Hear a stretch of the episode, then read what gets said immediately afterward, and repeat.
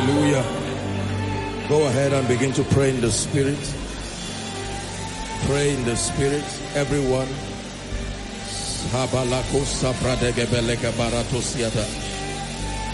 Go ahead and pray in the spirit.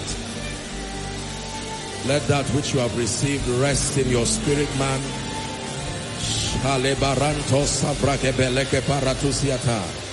This is koinonia. Rate bara sobrande bala sobreke parato shabrende belato ziata. Someone is praying. Elemenekete braska balado shabratika baranto siadabas. Blessed be the God Now Father, the Father of our Lord Jesus Christ. We worship Him in spirit and in truth. Sabredigesh.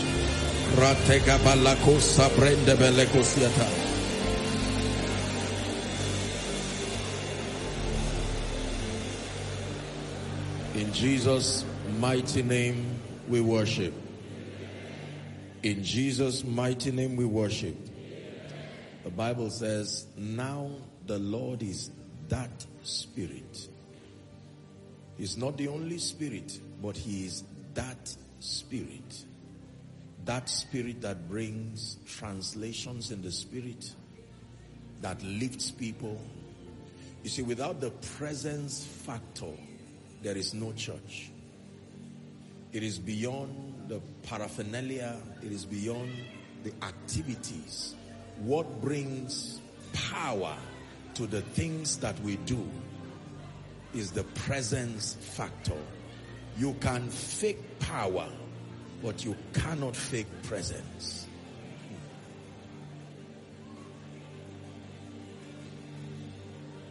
For your name is holy,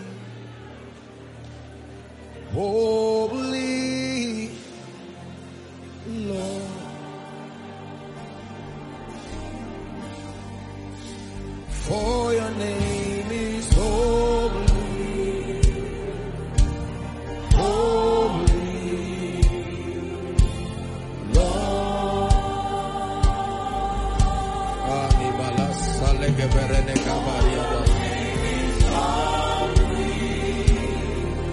You are holy.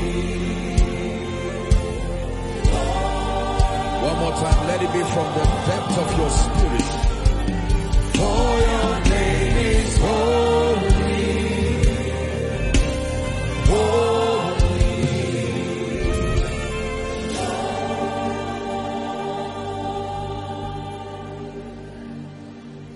Spirit of the living God, we pray that you will breathe upon us tonight. We're gathered to be fanned to flames yet again. We're gathered to receive insight and illumination. And we pray that you will help us. The Bible says you are our helper, helping our infirmities, our limitations. We submit ourselves to your wisdom. And we pray that you will do mighty things in our midst. For in Jesus' name we pray. Amen and amen. God bless you. Please be seated if you can. And I want you to be very, very sensitive. This is the house of God. This is not a viewing center. This is not a cinema hall. This is not a place for acting some movie. God has decided to invest his presence in this house. He has decided to tabernacle among us. And we're honored to host his presence. The meaning of that is that you will never return the way you came. In the name of Jesus Christ. That his light and his grace will be so rested upon you that when you step out of this place, it will be clear tonight that you met the King of Kings. In Jesus' name we pray. Amen. So we'll go straight to the business of tonight. But um, like I promised us last week, let me just make the announcement for the Sound of Revival UK. And then once we're done, we'll just pray on the bills. And then we'll get to discuss that which God has in store for us tonight in the name of Jesus. There's someone who came here with a very strong pain by the side, look like a strong abdominal pain. The power of God is touching that person right now. Right now. That pain is a demonic thing, it's not a medical condition, it's a satanic oppression. In the name of Jesus, it leaves this moment by the power of the Holy Spirit by the power of the Holy Spirit. There's someone you've been having difficulty moving your neck. You are able to move your neck, but it looks like there's something there is there's there's something that creates excruciating pain. You will feel like fire as I'm speaking right now. And that demonic thing will leave you once and for all. In the name of Jesus, the Son of the living God. Hmm. We believe in Jesus. We believe in his power. When we read this Bible, it is for us beyond a history book. It is beyond a storybook. This is a capture of not what God has done, but what he is able to do when men believe him. Hallelujah. Perhaps this is a message already for someone. Don't play games with God. Mean business with God and he will cause your life to be a sign and a wonder. Hallelujah. Praise the name of the Lord. I'm hearing restoration. This is what I'm hearing. I'm hearing restoration. Restoration. You see, these words are not just empty words. There is a power behind them. And it is that power that brings them to pass restoration. I'm saying it again by the Spirit of the living God that everything that has left your life that is inconsistent with God's will in the name that is above all names, I prophesy upon your life this day and this moment. May my God restore. This day and this moment, may my God restore and every power that tries to fight this prophecy, may the hand of God clear it out of the way.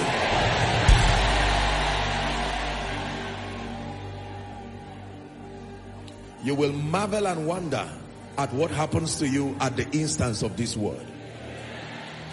I'm not just speaking to you, I'm placing something by this word on your head. I say it one last time, restore Restore, restore, restore. Shabarakatosiata. Restore. In every area you have lost, in every area there has been depletion, let there be restoration by the Spirit of grace. Please be seated.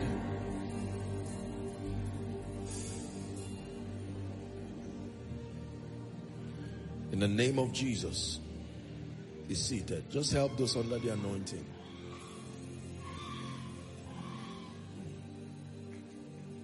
No power in existence. Listen to me. Most people have not taken time to know God. Lay your hands on your head and declare that no force of darkness will interrupt God's program in your life in this season. Go ahead and begin to pray. No power in existence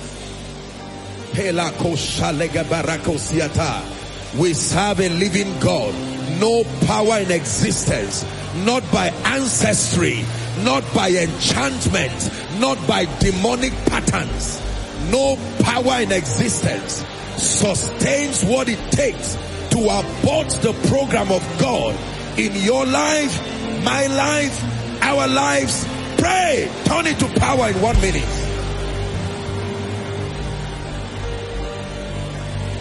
Shabarakota barakot. Radila shalaga barakata barat. No power. Skate parika paruska belekata.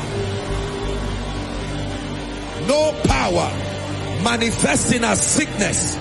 No power manifesting as failure. Manifesting as patterns. We come against it in the name of Jesus, the Christ of God.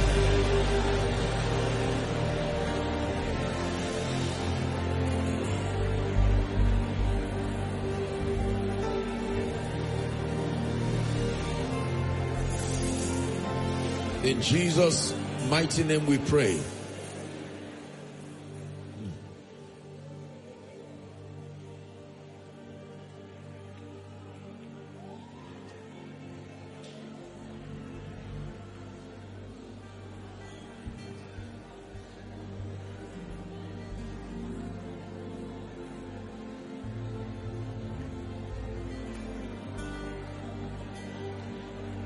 Said, who sinned that this man was born blind? Was it him or his father? And Jesus said, neither, but that the glory of the Lord will be revealed. Let me speak over someone. You will not suffer the sins of your parents. You will, you are delivered from the consequences of the sins of those who went ahead of you. I say it again. You will not be a victim of the consequences from the sins of those who have gone ahead of you or those who were before you.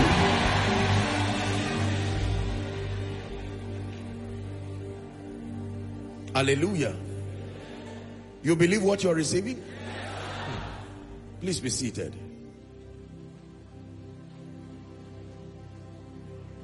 When you come to the house of God, be full of faith. One moment of encounter in his presence can literally rewrite your destiny. Hallelujah.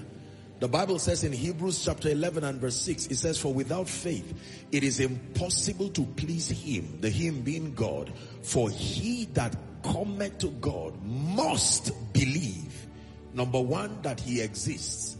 And then number two, that he is the rewarder or a rewarder of them that diligently seek him. May the Lord do us good tonight in the name of Jesus.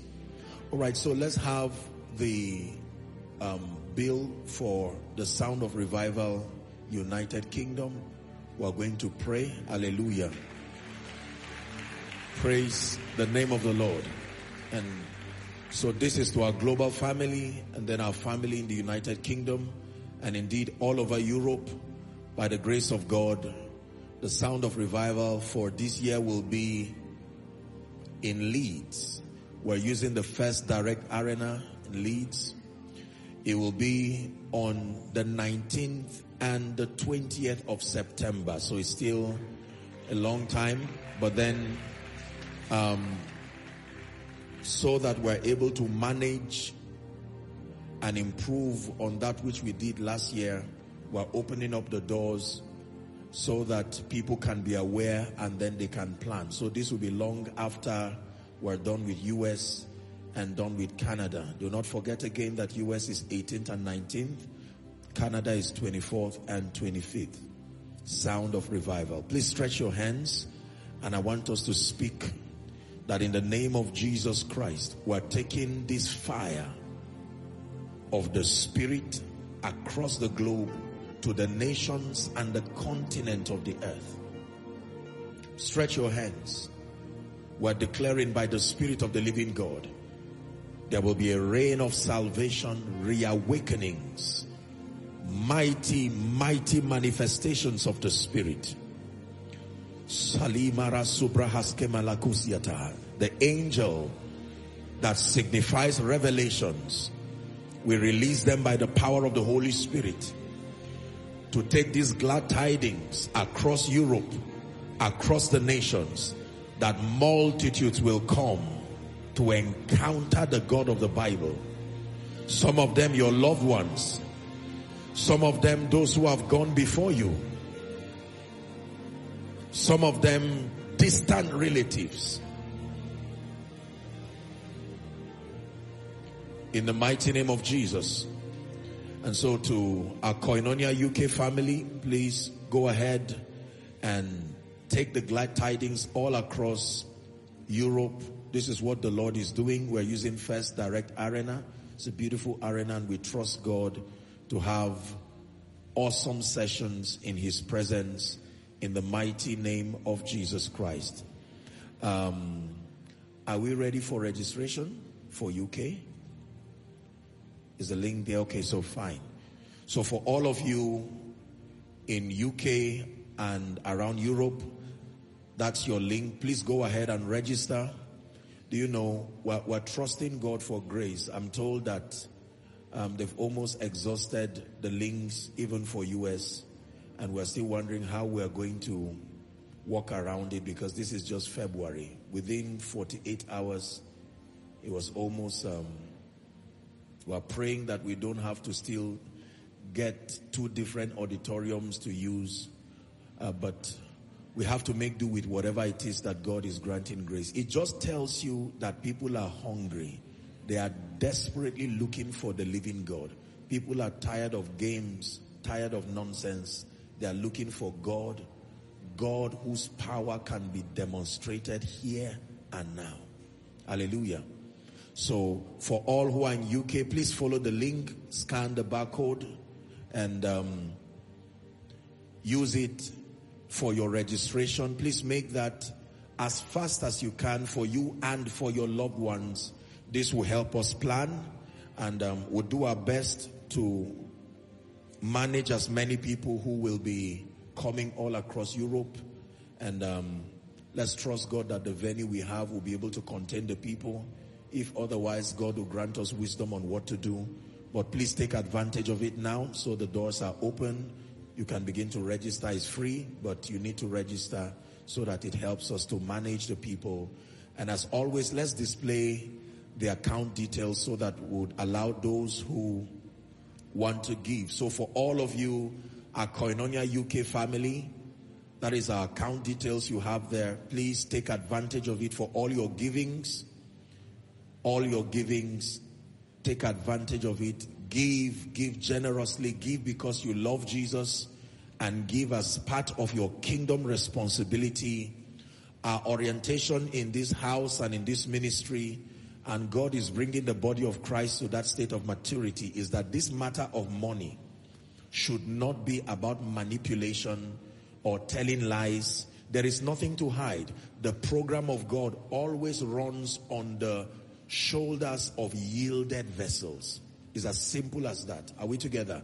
And that giving in the kingdom is motivated, number one, by our love for Jesus and our desire to be part of his program that if because of my one pound, one dollar, one naira or one whatever currency, someone comes to know Jesus, someone is saved, someone is healed, that is also credited unto me in heaven.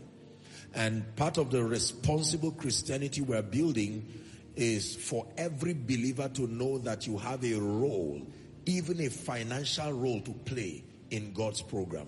Void of coercion, void of manipulation giving willingly, giving joyfully, motivated by love. That when we stand on that crusade ground and you see the multitudes coming to Jesus, the multitudes getting healed, you smile knowing that your seed played a role to make that happen. Are we together? And the Bible tells us that the ones who give will always be rewarded, even in this life. So UK give, for all other expressions, we've made the account details available. Um, I understand that um, a few people have had issues. We're trying to work on one or two issues with um, account in US. So if for any reason you've tried to give and there's been a limitation, please just be patient, especially for those outside the US who are giving. I think those within there may not have any problem. Uh, particularly for US, we've had to add a few more accounts so that we're able to meet up uh, not only the volume but to give people diversity of expression. So um, more on that will come in subsequent services. But just for you to know that God is doing great and mighty things, and it is an honor for us to be part of what He's doing. That is First Direct Arena. That's what we'll be using for the conference in the United Kingdom. We thank God for his grace and we trust that God will be glorified in Jesus name. Amen and amen. I think we're ready for the business of the night. Hallelujah. Let me start by prophesying over your life. I think when I was praying, the Lord gave me a scripture, Deuteronomy chapter 8, 7 to 9. I have to obey God and speak it over your life then I'll charge our hearts tonight. Just allow me read and then I'll speak it over your life. For the Lord thy God bringeth thee, this is the scripture that came to me while I was praying, into a good land, a land of brooks of water, of fountains and depths that spring out of valleys and hills, a land of wheat and barley and vines and fig trees and pomegranates, a land of oil, of olive and honey. Verse 9, a land wherein thou shalt eat bread without scarceness. Thou shalt not lack anything in it. A land whose stones are iron and out of whose heels thou mayest dig brass. This is provision even in the times of scarcity. Even though I'm not teaching on finances tonight, but I have to obey the Lord. In the name of Jesus, by the power of prophecy, I'm praying for you that beginning from this week, may you step into a strange level of financial testimonies.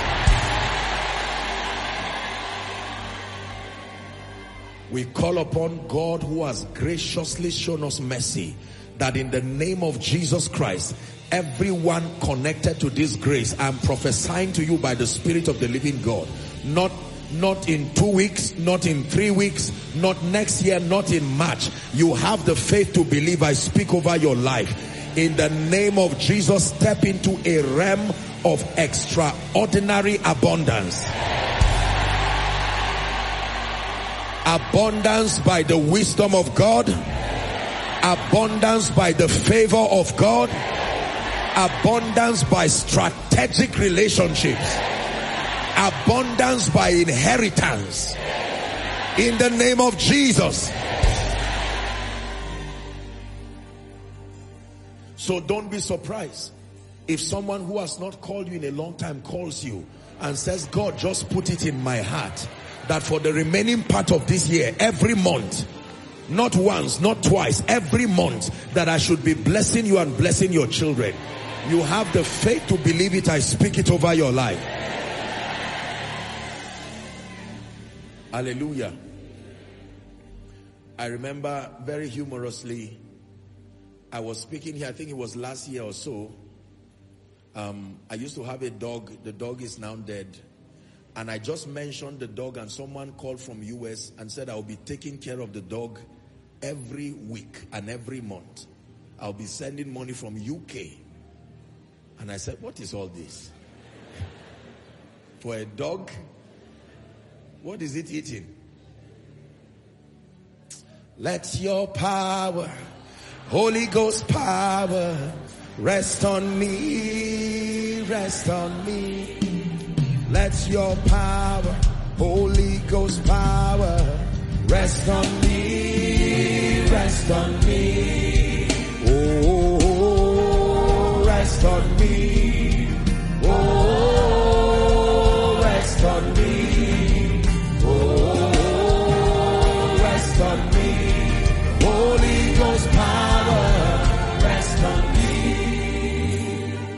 I've taught you that it is what is upon you that controls everything around you. Believe me when I tell you that. It is what comes on your head that controls what is around you. It says, thou anointest my head with oil, but I see the effect of what is on my head on my cup. He doesn't anoint the cup. Thou anointest my head with oil and my cup runneth over in the name of Jesus. Please be seated.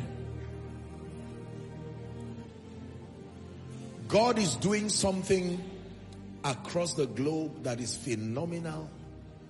God is doing something in Africa that is phenomenal. As a man of God, I was sharing with a few people back in Lagos. I'm seeing the formation of a cloud that once happened before we came to the scene. There is a cloud that is gathering again. God is moving in a way perhaps not exact, but a way similar to what he has done before. Maybe before some of us were born, but he's coming again. And we are seeing the formation of that prophetic cloud gathering from region to region, gathering from nation to nation, gathering from continent to continent. Perhaps could it be the formation for the last move of God before Jesus returns? I doubt that there will be many, many other moves. The signs are already showing that we are wrapping up. It is true. But we are seeing a heavy cloud that is forming. And this cloud is going to pour out rain. That rain is not going to be little. That rain will last. Hallelujah. It is true. This is not a cloud that is just forming, just, no, no, no, no. This one is beyond the fist of a man's hand. It is a very mighty, thick cloud. The Spirit of God Himself is gathering that cloud. Is a mighty rain of revival. Is a mighty rain of outpouring. Is a mighty rain of awakenings. It is the reenacting of Ezekiel 37 again. And I have seen this many times in my visions. In 2005, the Lord opened my eyes and I saw the continent of Asia.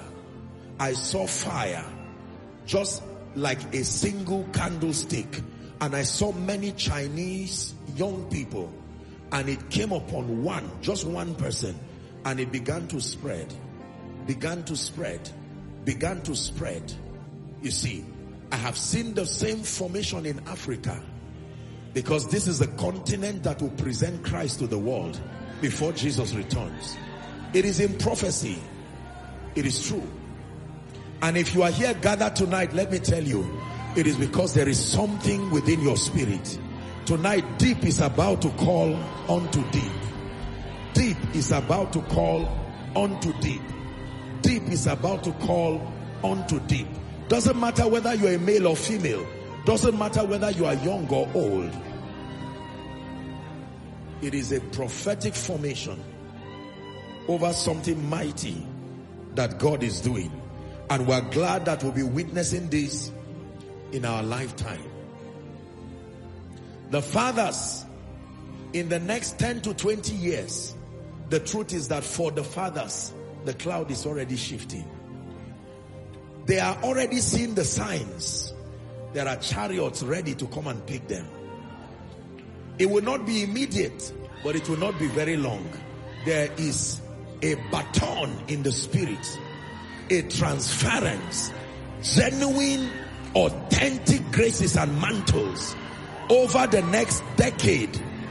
Hear me, I'm saying this by the spirit of prophecy that over the next 10 years, there will be a prophetic transition within the body of Christ. There are many. Others have gone still within the decade. Men like Reinhard Bonnke. Men like T.L. Osborn. Pat Robertson left this year. Morris Cerullo. They have gone. Our fathers in Nigeria are still here because of their covenant of long life. They will still be here for a while. But it will not be for too long. They know it. We know it. So there is a transition in the spirit. And Elijah told Elisha, if you can see me, if you can see me, if you will not lose focus and see me. But you see, it is not only a handing over of mantles that will be happening. There are other mantles that could not be handed over because there were no faithful vessels to carry it. And when the carriers were old, all those who were in front of them were in the order of Gehazi and Judas. So they could not hand over the mantle. And many of them died with the mantles. But you see, mantles don't go back to heaven. No. That means they are somewhere being preserved by the spirit of grace, waiting for vessels that will become fit and dexterous. Listen, you will see mantles that we have not seen in the body of Christ maybe for the last hundred years. I pray we have the grace to receive them. You will see people walk in mantles that the last person who walked in it was written in the Bible and you are wondering where did this grace come from? This blend of spiritual formation, where is this one coming from? I have seen this and it will happen.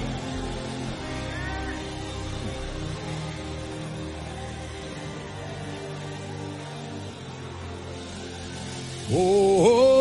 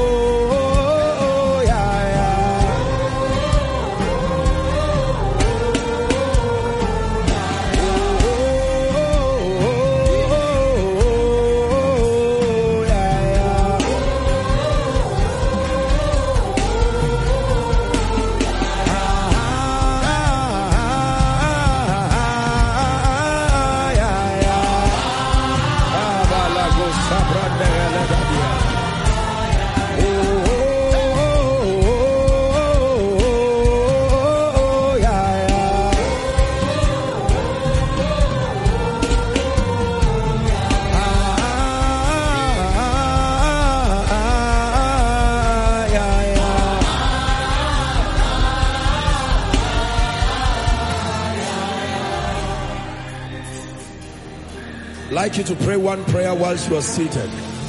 Father, I am available, available to be the Esther of my generation, available to be the Gideon, available to be the Ruth, the Naomi, available to be the Elijah. Shadeka, Sadaka. Brantaska barakata beleke parakatosiata. Go ahead and pray. You're not wasting your time. This is a prophetic and an apostolic ministry.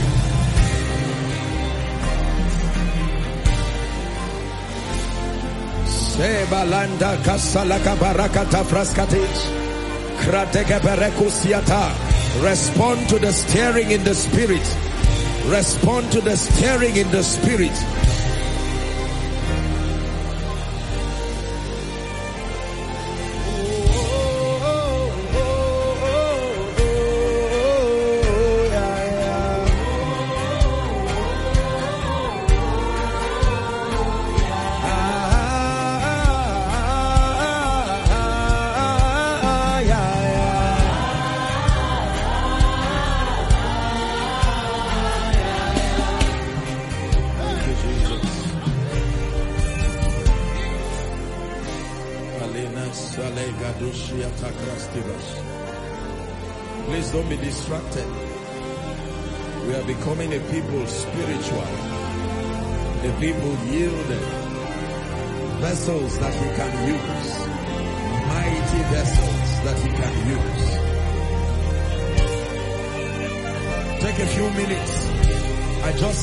Stirring in the spirit. Don't waste it.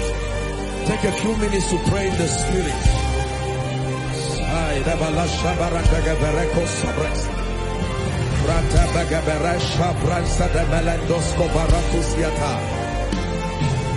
We see the cloud. We see the cloud. We see the cloud. We see the cloud. A mighty formation in the spirit.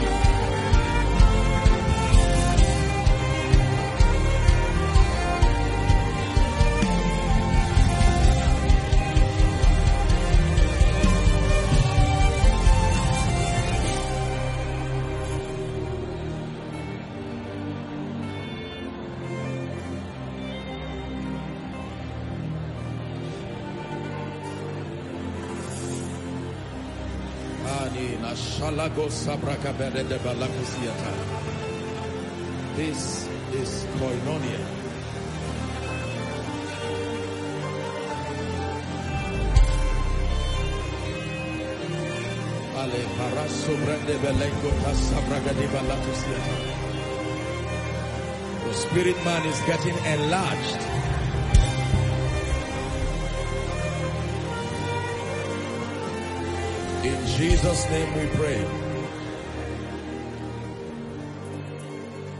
In Jesus' name we pray.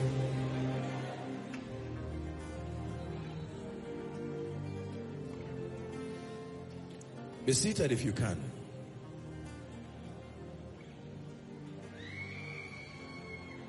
And so all across the globe, there is a mighty formation. If you are not aware of this, it is because you are not spiritual. The Bible says these days will be like the days of Noah. In the days of Noah, there were two groups of people. There were those who understood what God was doing and they were participating in the building of the ark.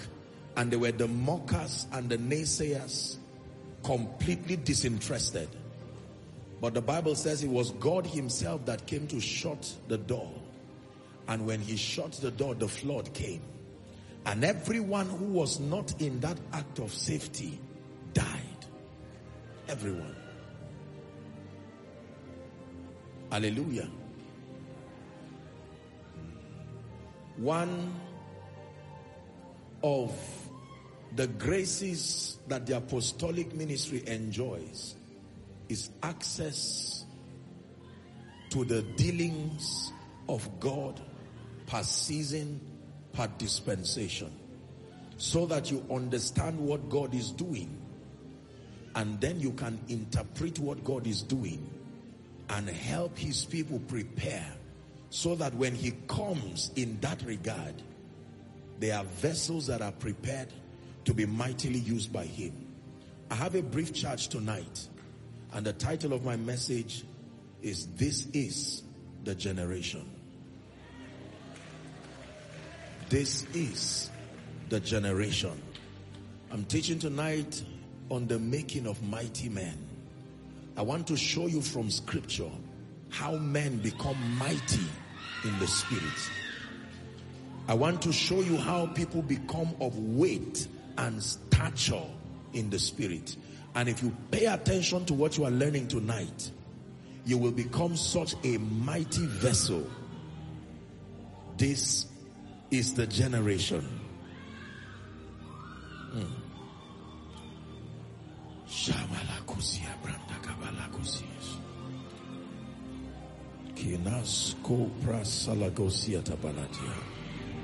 I wonder how we're going to go today.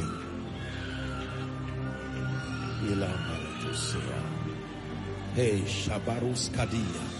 Kratakata balakos sabrende gebalash. Krapatos sabre kadi balatos shebris. Embrege bereko shabras kata balash kiambaraso biata sigedesh.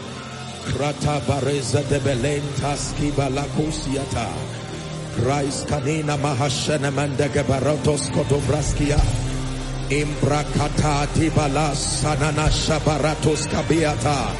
Praige de beledes sabarantos sofraski balekapa. Imbrateka paratos koto pratibalakos sabrist. Skadi balega de bratakata fraskata balanda gabarusiate.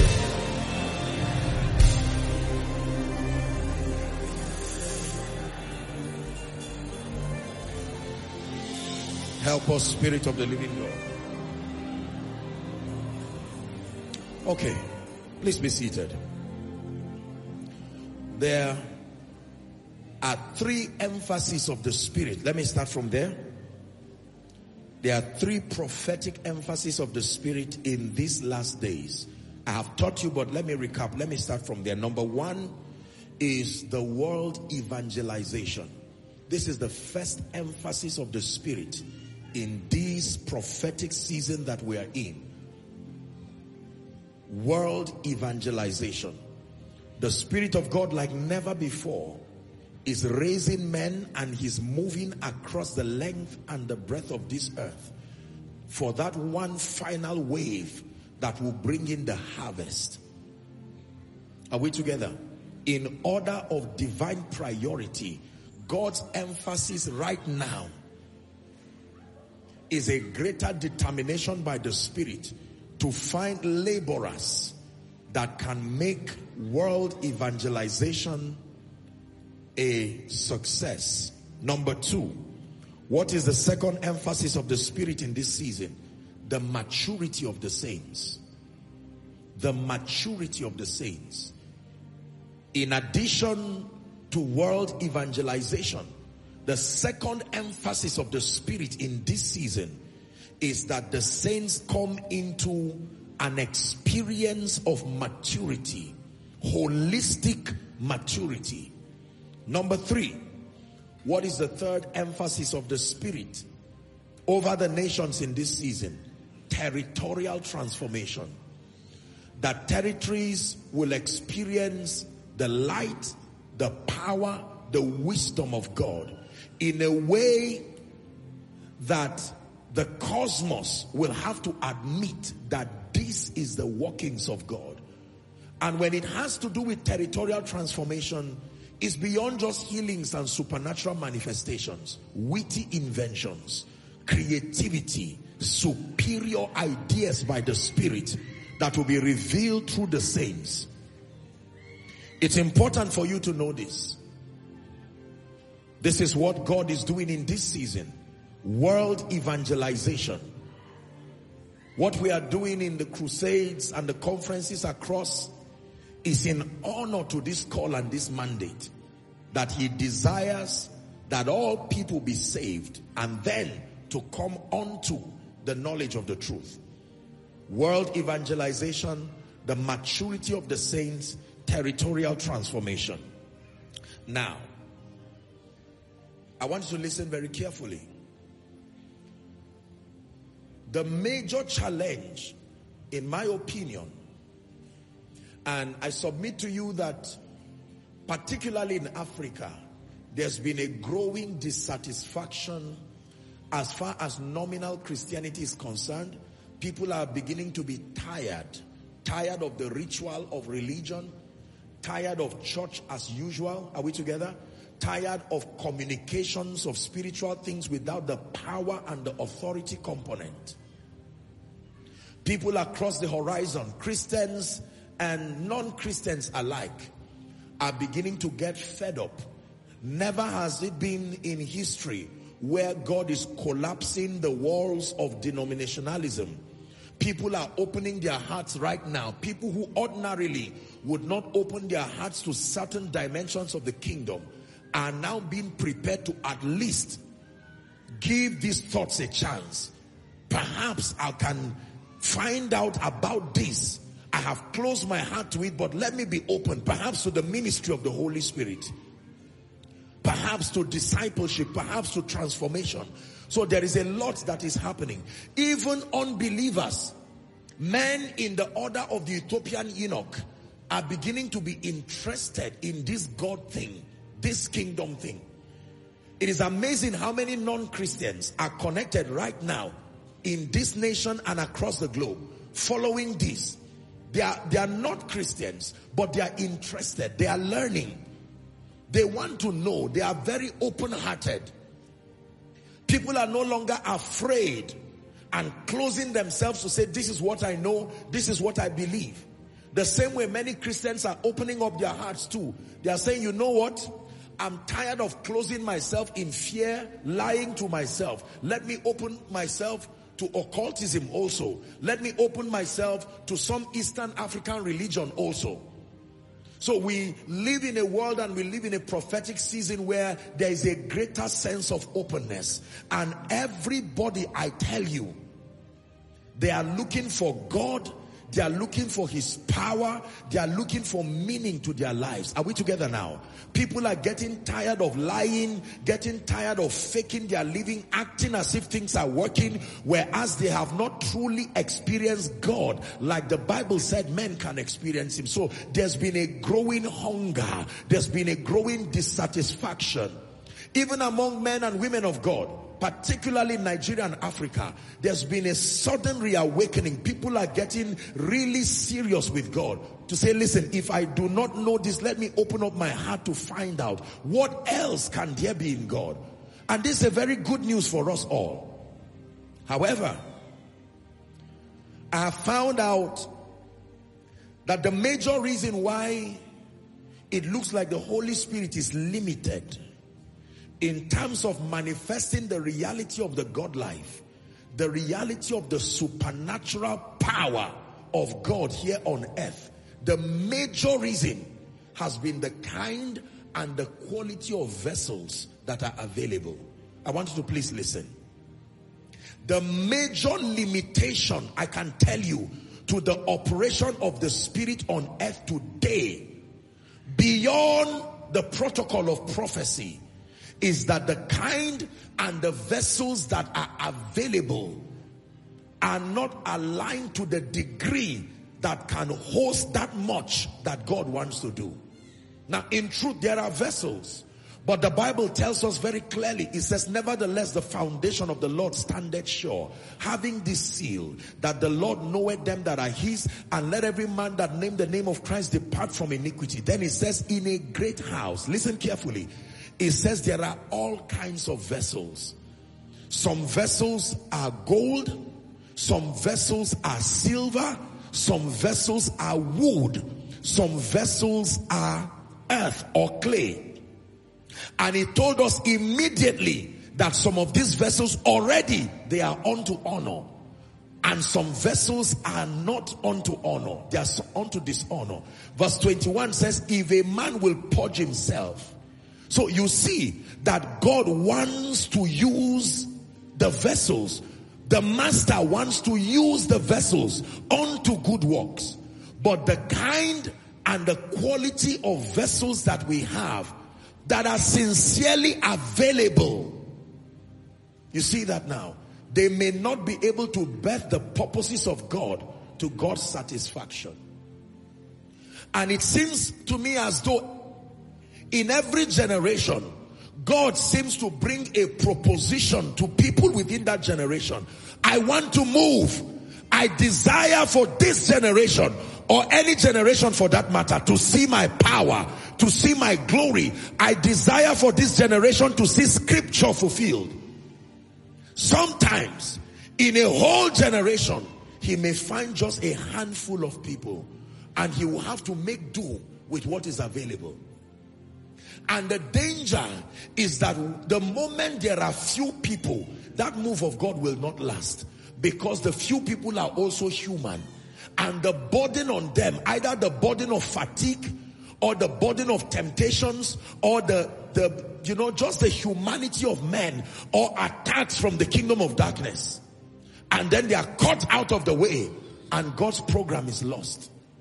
Now God is coming to our generation again like he has done fairly so to every generation. And the clarion call is not just Maranatha, God come. He wants to come, but the quality of the vessels. And here's what the Lord revealed to me. There are essentially two defects with the vessels that God desires to use. Two defects. Number one is on one side, we have vessels that are completely disinterested in spirituality, spiritual growth, and kingdom come. So this is the first problem that we have to deal with. Are we following now? So we have vessels. They do not even know they are vessels. Either they are not born again or they are born again but completely disinterested in God's program.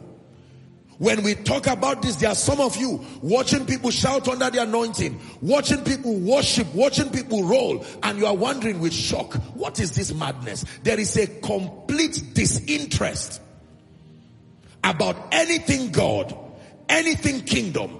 For others, it's even degenerated to sheer godlessness. They do not want to hear anything that has the name of Jesus on it. This is the first problem that God wants to solve. There are many people today who are not yet saved, but are enlisted as part of the prophetic army in this move of God. That is a very serious thing. Did you know that when Jesus was talking to the 12 disciples and telling them they would still learn other things, the man who he would use was not saved? Paul. As at the time Jesus was telling the disciples, I have many other things to tell you. The man that the Spirit of God will use, who would play an active role in writing two thirds of the New Testament, was not even saved. A Pharisee, but hated everything Jesus. To the point that when they were stoning Stephen, the Bible tells us that as they were stoning Stephen, it was under the supervision of Paul as Saul. They kept their garments near him while they were destroying all of these people. And he saw it with joy and gladness. But one day the Bible tells us that on his way to Damascus, can you imagine that level of zeal? He obtained letter from the high priest to go and capture the people who were advocating this Jesus and a light came. The Bible tells us. He fell down and he heard a voice saying, Saul, Saul, why persecutest thou me? And he says, who are you, Lord? Verse 5. He says, I am Jesus whom thou persecutest. That was his conversion.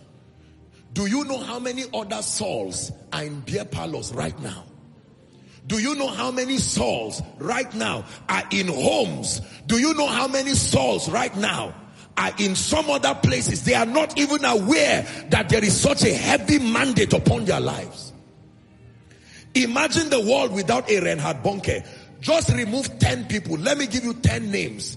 Remove them from the history of the program of God and tell me what we have left. Remove Reinhard Bonnke. Remove T.L. Osborn. Remove Morris Cerullo. Are we together? Remove Billy Graham. Remove, say, Pat Robertson. Just remove these 10 people alone. What do we have left? There is nobody who is walking in the cutting edge of God's program today that was not a product of that generation. In Nigeria today, remove all of these prophetic voices. It was T.L. Osborn who mentored Archbishop Benson Idahosa. That thing you see came from T.L. Osborn. You see, history underreported so many things.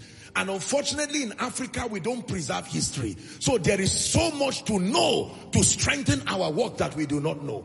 The average young man that God is using now is not connected to history. We hardly know what happened before our arrival. So we cannot know what mistakes to cross, what mistakes to jump. And because our generation is largely an arrogant generation, we are repeating the same mistakes again. The things that are written aforetime, the Bible says, they are for our learning, so that we through patience and the comfort of scripture might find hope. Are we together? So the first problem that the Spirit of God wants to correct is the disinterest, complete disinterest in the things of God. Let me tell you the truth. You would think being a man of God, my life has just been full of meeting zealous people who love the Lord. I have seen people with such almost annoying disinterest for the things of God.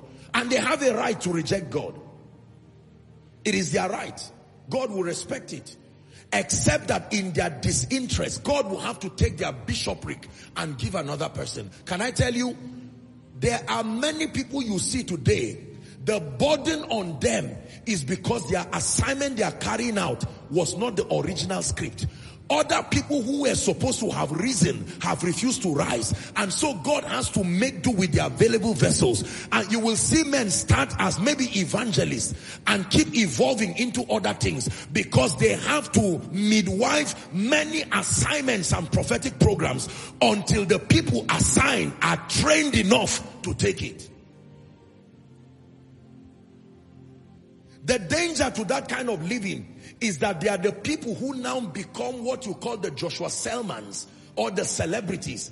The danger is that because you are carrying many people's assignments on your head, your own plus the assignment of a careless person who has refused to know God and rise, any attack that comes on you can destroy the body. The army was never supposed to be few. In any battle, number is an advantage. Are you getting what I'm saying now? And so we have people, and some of these people I'm talking about are here listening to me, following by television, following across the globe. The Spirit of God is calling you. We are not just saved to sit down and be disinterested in the program of God. No. No. God wants to move in Nigeria, Ghana, Kenya, Malawi, South Africa, Europe, America, everywhere, including Asia, the ends of the earth. But the vessels that he has to make do with, number one, are completely godless or disinterested. There are people who will stand from a distance and watch a crusade happening. And while the man is shouting in the name of Jesus, is it time for you to be saved? They will be laughing and perhaps maybe drinking and telling others, go for, and they are completely disinterested. Yet you see, the thing with God is that he has put eternity in the heart of every man. After all of those misbehavior, you see them still go back and say, there is something in my heart. I can't explain why I can't leave God. They will vow that they will never come to church. Later you still find them roaming around crusade grounds. They don't even know what is bringing them there. I tell you it's because they are part of that army. I'm saying this so that when you see such people, you begin to pray and intercede. The scribes and the Pharisees would never open up their heart to receive of what Jesus was saying. Yet you will always find them in his crusade. If you don't like him, go away. But what was still keeping them there? Because there is a cry. Some of you vowed that you will never come for koinonia. You are here now. You vowed that you will never come to church. In fact, you are here now. You insulted pastors and said everybody is a crook. You are still here. You know why? Because there is destiny and prophecy upon you. And let me tell you, provided you are alive, except you use your mouth to say, Lord, I reject you consciously and willingly. Leave me alone. I'm exercising my will. He will respect you. And for some, do you know, maybe based on God's prophetic blueprint, you are supposed to start your kingdom assignment actively, maybe at 20, 30. You are now 40, 45, 50. And God is saying, I'm still waiting. I know time is gone, but we'll find out what we can do with you. Do you believe what you're hearing? Disinterest. Especially for young people, because the glory of young people is their strength. And there are many young people who, I'm not talking of blind fanaticism, I'll talk about that. An altar call is made, they are not interested. The Spirit of God is speaking to them. You would be the first person to get born again in your lineage. Why do you think He brought you to church? Just to watch a man? No, too small a reason. It's because He vowed to even your idol worshiper father. One day your idol worshiper grandfather or great grandfather had a voice from this lineage, a prophet will rise. He checked. Who is speaking? It is not my idols. It was God placing a witness. And even if it's after 40 years, you see, Ba, this God is truly a covenant keeping God. Even if it's after 40 years, he will come back again. I said something to this family. Let me come and find out if there is one vessel who has been born and the spirit of God starts moving around. And then he will find out that all the men are not serious and say, let me try the women. It doesn't matter male or female. I just need someone as a witness that I need to bet my purposes in this family. There are other families, they didn't know God. But when missionaries came to that village, they said, you know what? There is one one bedroom there. I am an idol worshiper. I won't go for your crusade, but stay in that room. And while the man prayed there, there was a witness in heaven. And God said, because this man did this, we will insist that one seed from his loins must serve the Lord. And that's what has brought many of you to church right now because you are wondering, how did I get to Abuja? Look at the effort. God had to relocate you. Maybe NYSC brought you here and God refused to allow you go back. Listen, I'm not just preaching. Listen to what I'm saying. God is a covenant keeping God. He's looking for vessels. And for some of you, because Satan has discerned the prophetic destiny that you have, he started scheduling men to distract you early. Maybe they started distracting you on campus. Maybe they started distracting you everywhere. And right now, the way you are, having dreams of mighty things, But as it is right now, there is nothing close to kingdom come in your life. King of kings, Lord of lords, faithful and true, Lamb of God, we worship you. King of kings, Lord of lords, faithful and true, Lamb of God, we worship you. Let me tell you the truth. If it is the God of the Bible bar, those dreams will not stop. You will keep seeing yourself healing. Many people have not seen God when he's looking for a man. God is not ashamed though God pursues men with the vulnerability that a young man looks to look for a wife. You know how a man is looking for a wife and he will stand in the rain, he doesn't care. That is how vulnerable God is. He will wait for you. If it's 10 years, he will wait for you.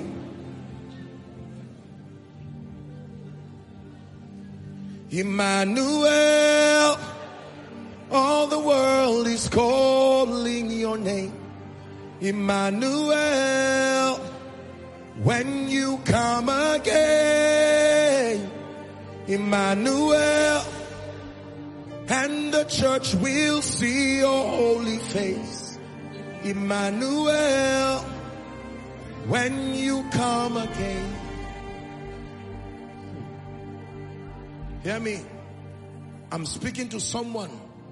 Maybe you are in this auditorium Maybe you are in any of the overflows outside, maybe following from every nation. I'm interpreting to you the reason why you cry without understanding. The reason why you run away from God and find yourself coming back. It is not just because you are running and coming. There is a beckoning of the spirit. Is a language in the spirit. He's saying, remember you are a vessel. I will not force you, but I want to use you. I will not force you, but I want to use you. You may have destroyed your life, but he can still use you. Desperately finding vessels. Can I tell you the truth? Every generation has been tried. And I said this in Lagos. Every generation will not fail. I can tell you this is the generation. There is a generation that by mercy and by grace will get it right.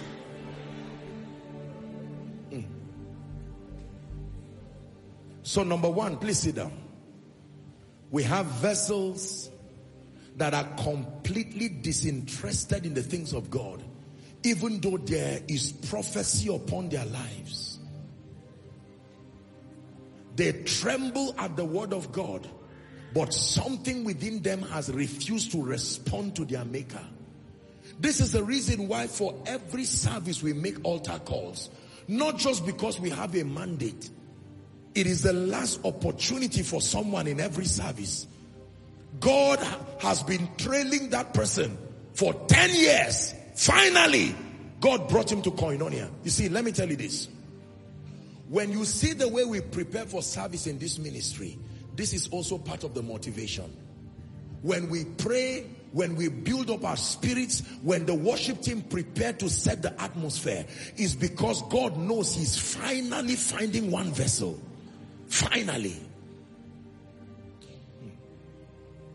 And I can tell you for someone watching me, the Spirit of God is rejoicing at what I'm saying. Heaven is rejoicing because he's saying, finally, now I can fulfill what I promised this lineage. I finally found a vessel. But whether you will say yes to God or not is now up to you. Do you know it is within your power to look God at the face and say, I reject you. I reject the mantle you want to put upon my life. I'm, I'm not interested in your program. Get out of my life. He will respect you. But the consequence is that you and all those who were designed to be saved and blessed through your life will have to perish. Number two, the second defect with the vessels that God is looking for or the vessels that are available is that there is a lot of zeal, listen carefully, and spirituality or a semblance of it, but without true revelation and without compliance with divine patterns. Don't worry, I'll dictate it for you. You just listen to me. So on one hand, we have vessels who are not interested in God's program at all. Number two, we have vessels who have the zeal for God, but it is not according to knowledge.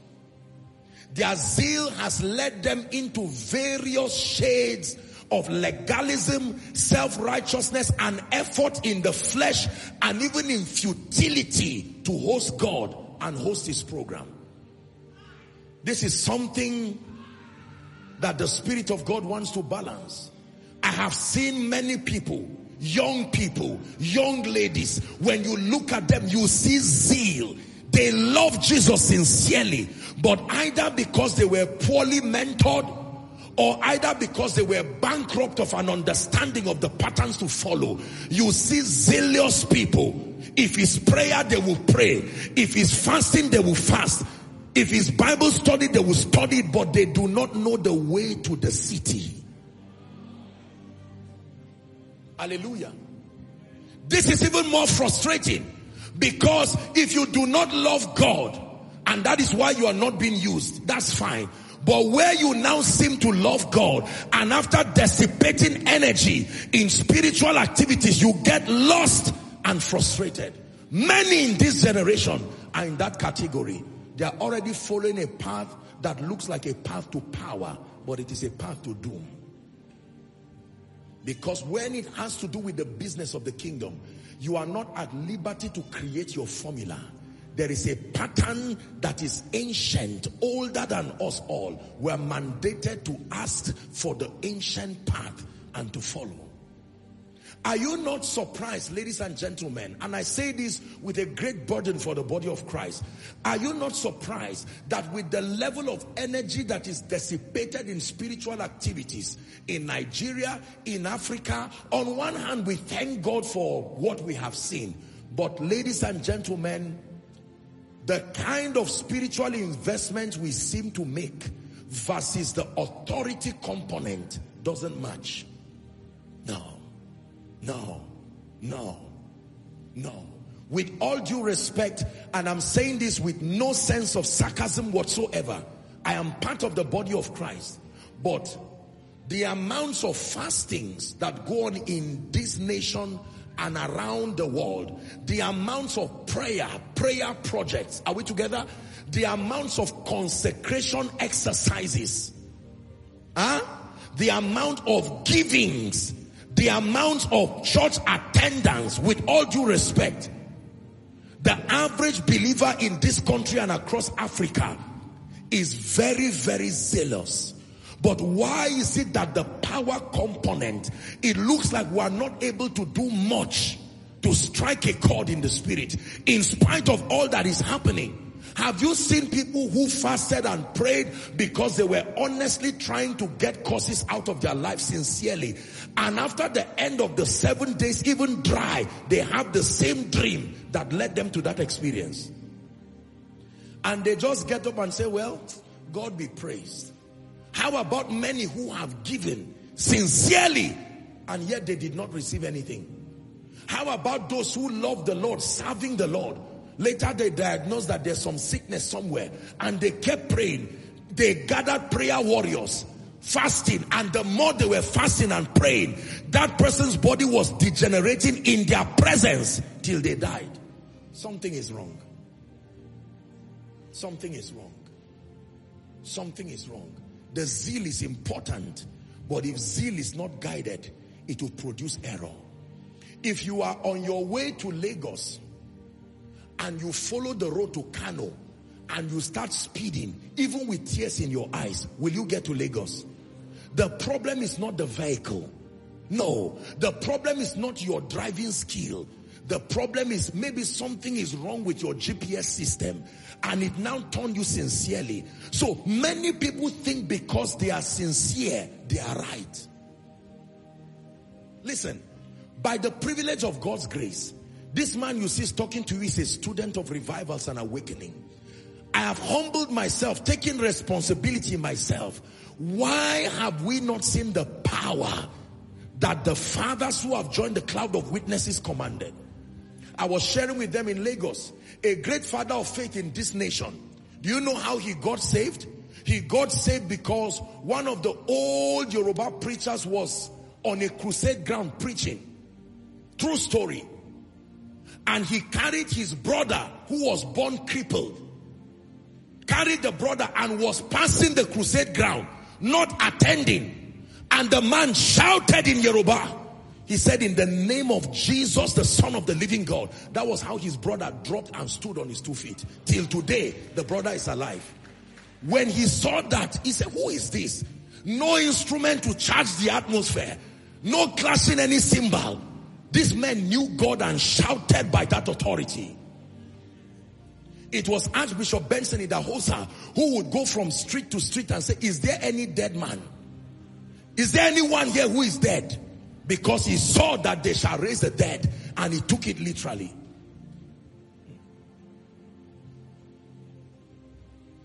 I've visited many campgrounds in this nation and sometimes I ask them to share with me the histories around it. My God, this man knew God. This man knew God. One time I was in Bonny Island and they showed me the pulpit of one great general of God.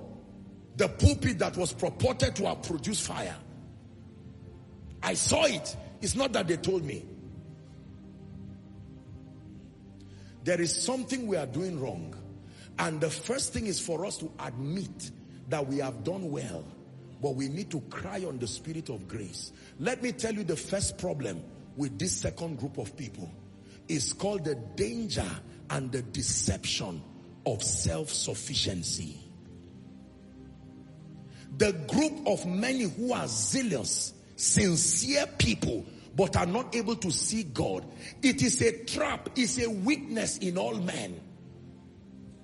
That based on the abundance of Joshua Selman's fasting, the abundance of Joshua Selman's prayer, the abundance of Joshua Selman's word study, the abundance of Joshua Selman's attending conferences, God must use me. He doesn't have an option.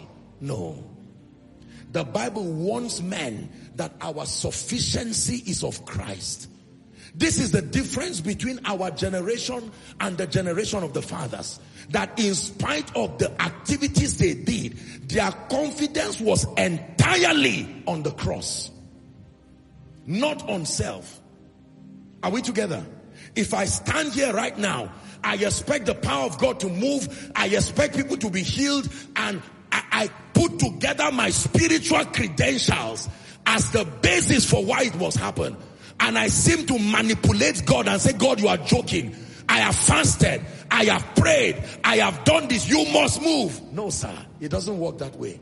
If it worked that way, the sons of Sceva were a very consecrated people. Yet the demons did not respect them. I hope you know their father was a priest. Sceva was a priest. How about the disciples who were walking with Jesus? And in spite of that proximity, the epileptic patient was not healed by them. And they met him in frustration and said, why couldn't this go out? Listen, we stand a risk as a generation to eventually become frustrated like it is already happening to many. The profitability of spiritual activities is that it translates to power Power that we can see. When God demands that we pray, when God demands that we fast, when God demands that we give into the study of the word, listen to me, none of those activities were supposed to replace his strength and sufficiency in our lives. I had the honor and the privilege of being at a Reinhard Bonnke crusade. I was telling um, one of the families that I preached for in, in, in Lagos. It is not something they told me. By the privilege of God's grace, I had the opportunity to wheel a few people in front. Myself. I saw them on wheelchairs. And when you looked at the size of their legs, you'll be wondering if they will ever stand. And that man came and stood there. Some of us who are masters of revelation, hearing Reinhard Bonnke will frustrate you because you look like there's nothing to say a simple parable and is laughing and just shouting, making gestures. And here you are boiling and saying, I want power. As soon as that man was done, watch this. He took a glass of water and then I can't remember what else happened. He was going to pray. And he just shouted, in the name of Jesus, with almost losing his voice. Blind eyes, be healed. Deaf ears. Nobody felt anything. Nobody fell down that I know that I saw. Nobody shouted Jesus like demon. Nothing. But in my presence, I saw some, I think I remember at least one of the person I wheeled. I saw him get up. I saw people throwing their crutches. Now, some of those people did not speak English. So they did not even hear what he was saying. But the anointing did not care. Come on now. Power, authentic power. They didn't hear what he was saying. Because there was, uh, I mean, uh, of course in his crusades they will interpret sometimes. But they didn't hear the English. That man shouted there, frail in himself, but full of the sufficiency of Christ. You think he didn't pray? Read his books. You think he didn't fast? Read his books. But they leaned entirely on the cross. And this was the secret. And this is what our generation is missing. There is too much marketing of personal credentials. Is why we are not seeing the power of God. So right now, the average man of God is under so much pressure. Do you have Rhema? Do you have revelation? How many hours have you prayed? How many hours have you fasted? I'm not saying those things are wrong. Don't get me wrong. But we are delving a generation gradually into self-sufficiency. God does not work like that. Go and read the Bible. If God were to use people who were sufficient in themselves, it will be the scribes and Pharisees that will be his disciples, not ordinary fishermen. Are we together now? Yes. And I really feel sad for my generation in all fairness. Because the pressure that is on the average young man, average young preacher, a pressure to demonstrate a semblance of spirituality. The younger generation coming are even the ones that I really feel sad for. Because it's like people, it's, it has become competition now. How many hours do you pray? Just one hour, you are joking. You think God will use you? Eight hours. How many other hours do you study the Bible? Oh, I study my own for, well, God is helping me. There's one devotional by, um, by, by uh, FCS or SU. That's what you are using? At this level, you are joking. You see, now don't get me wrong. When I preach like this, you know I'm not being sarcastic. The idea is that we are on the path to disappointment. I guarantee you by the integrity of the word. So people get disappointed today because they believe it is based on my prayer, my fasting, Joshua Selman. I have Greek and Hebrew lexicon, Matthew Henry's commentary. I have all of them. And based on that, you watch and see what God will do. And yet one mama will be in her room and say, God, I didn't go to school.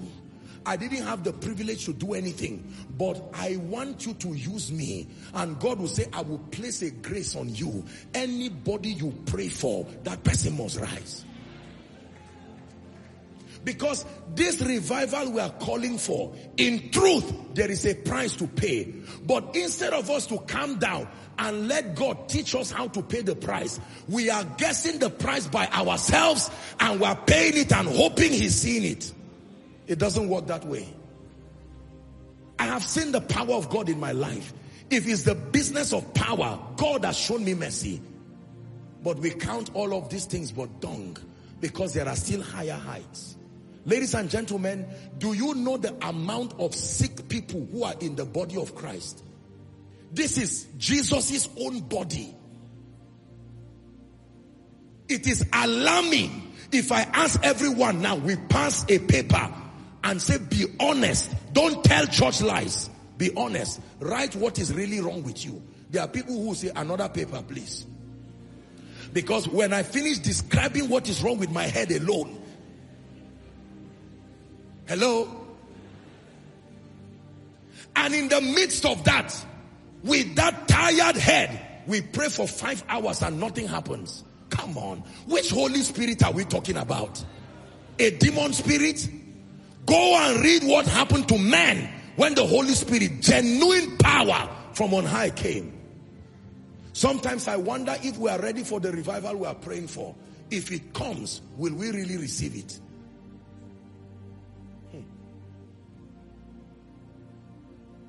Hallelujah. There are few people, and I say this sincerely, there are few people I have seen in my life as a man of God that were suffering terminal diseases and believers came and prayed on them and they were healed immediately and got up. If you have seen how many, let me know. I will be glad to learn from you. I'm not talking of someone who is sick that while you were praying, both you and the doctor were working together. Eventually, glory be to God, he was healed. I'm talking about people who it was an entire display of the power of God. That someone who could not walk, clearly diagnosed with cancer stage four, and you came to that hospital and left with that patient.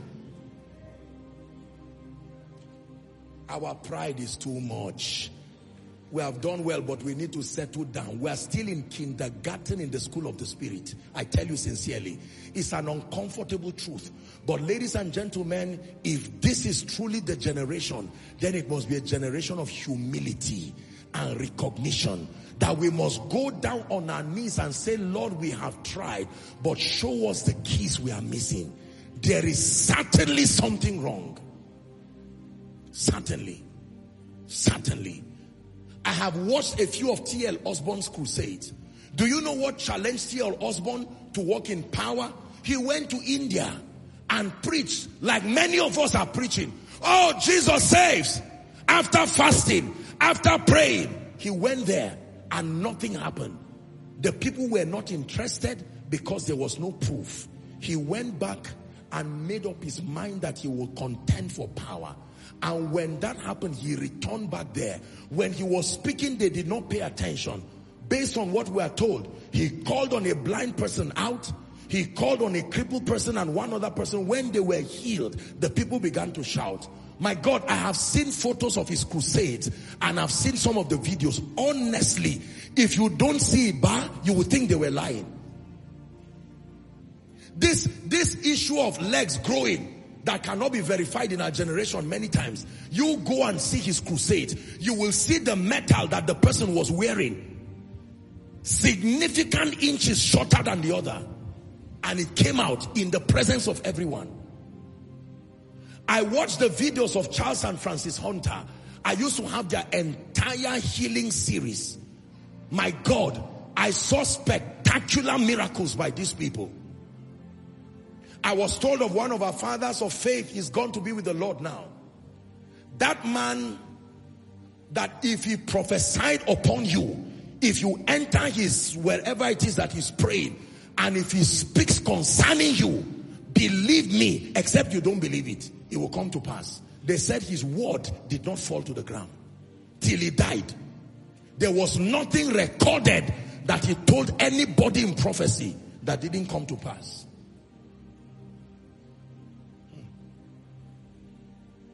The problem with the vessel, I repeat and I want you to please listen to me.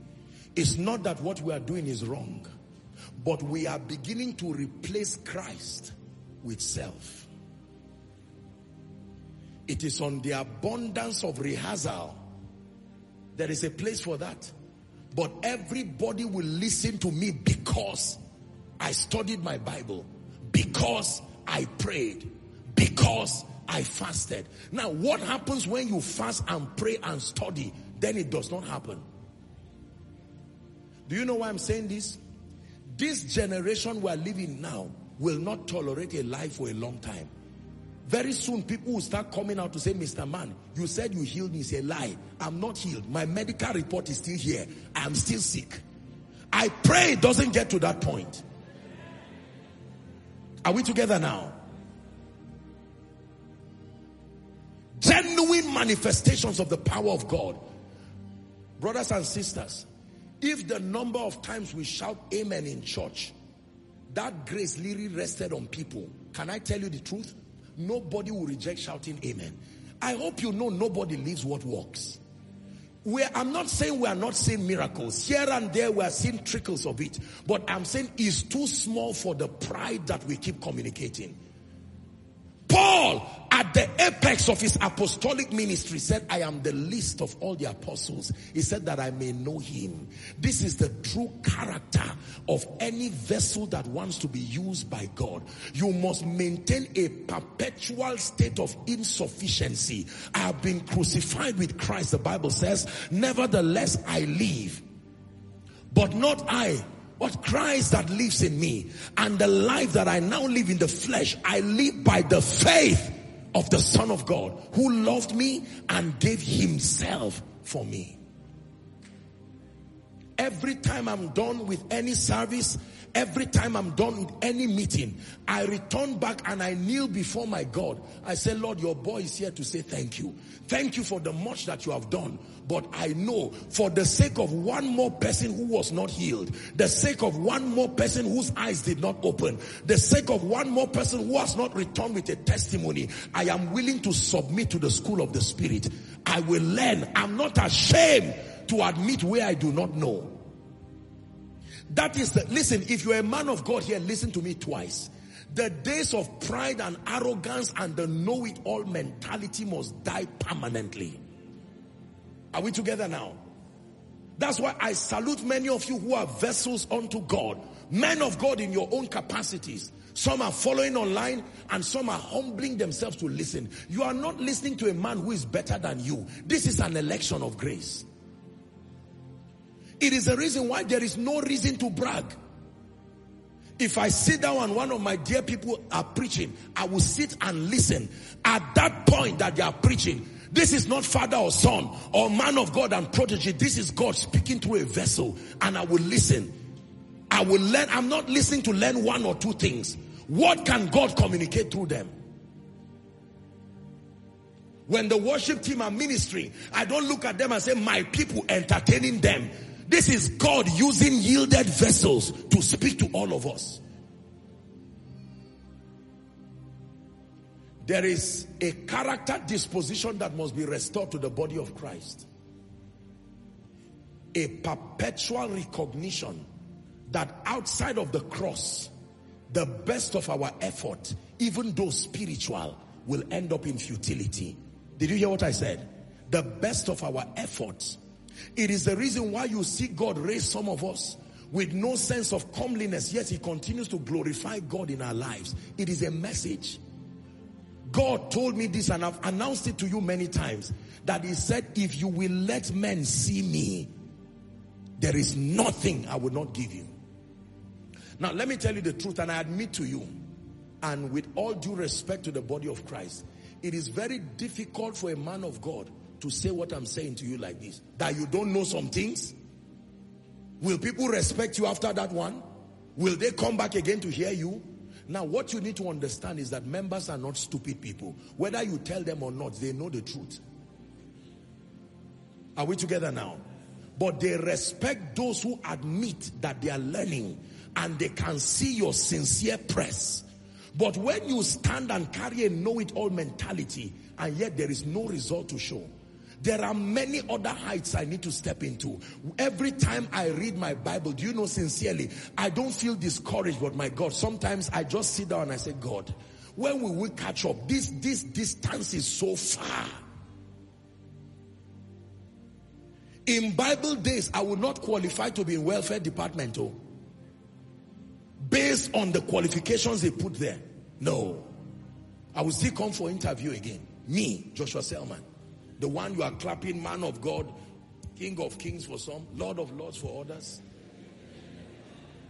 Yeah. I take away from your life by the spirit, the spirit of pride. Every arrival mentality that will not allow you settle down and be sincere with yourself to learn the ways of God, to learn the precepts of God. I curse it right now in Jesus name. Let me speak in love, particularly to younger ministers. Never get yourself believing that you are better or greater than the fathers. You are wasting your time. These fathers you see, there are things they have seen. There are many of us, particularly younger ministers, who have not even started. But our pride will not allow us to be used by God. It is true that there is a mandate upon our lives. But can I tell you, these fathers have lasted decades serving the Lord. We need to be careful. Our works are even yet to be vetted. But these are men who God has granted them grace. They have stood through storms.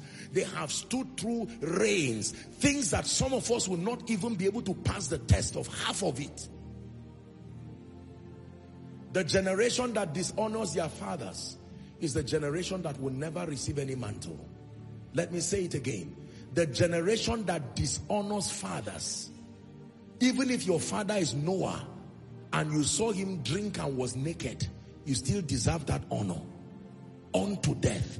The generation that becomes self-sufficient and believes that the fathers have nothing to show or I have seen it all. Is it not the prayer of our father? Is it not God bless you? Is it not receive? Be careful.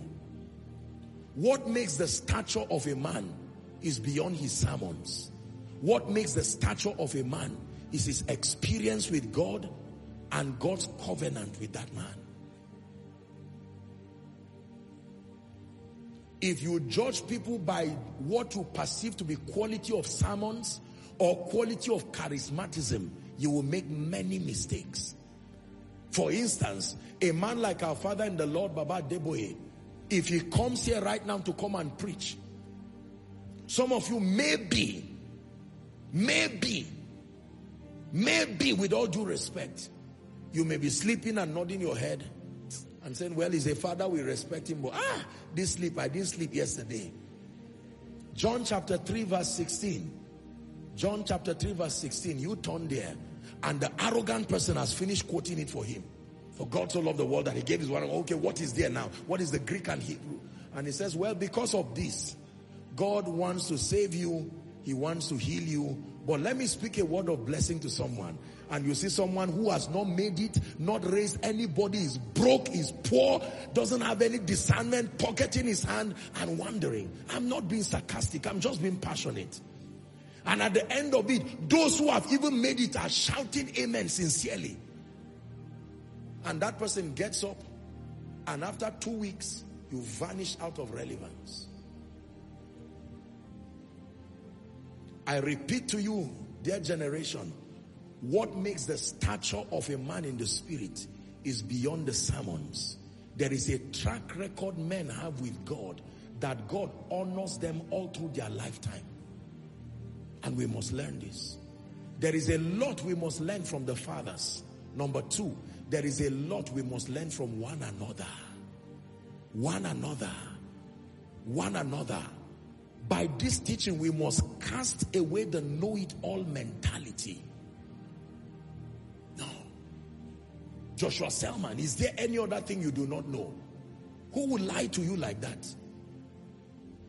Do you know how many things I do not know? Do you know how many other heights we need to cross in the spirit? Never allow what you know to destroy your passion to learn what you do not know.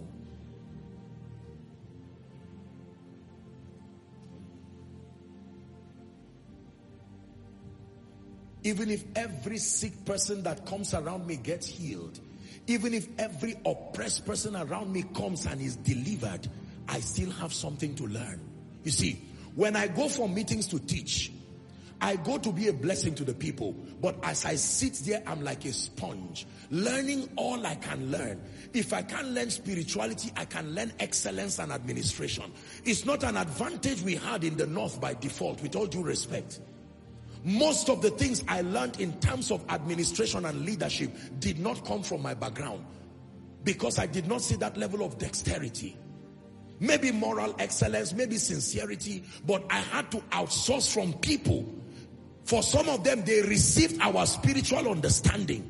In exchange, we received their understanding of administration and dexterity.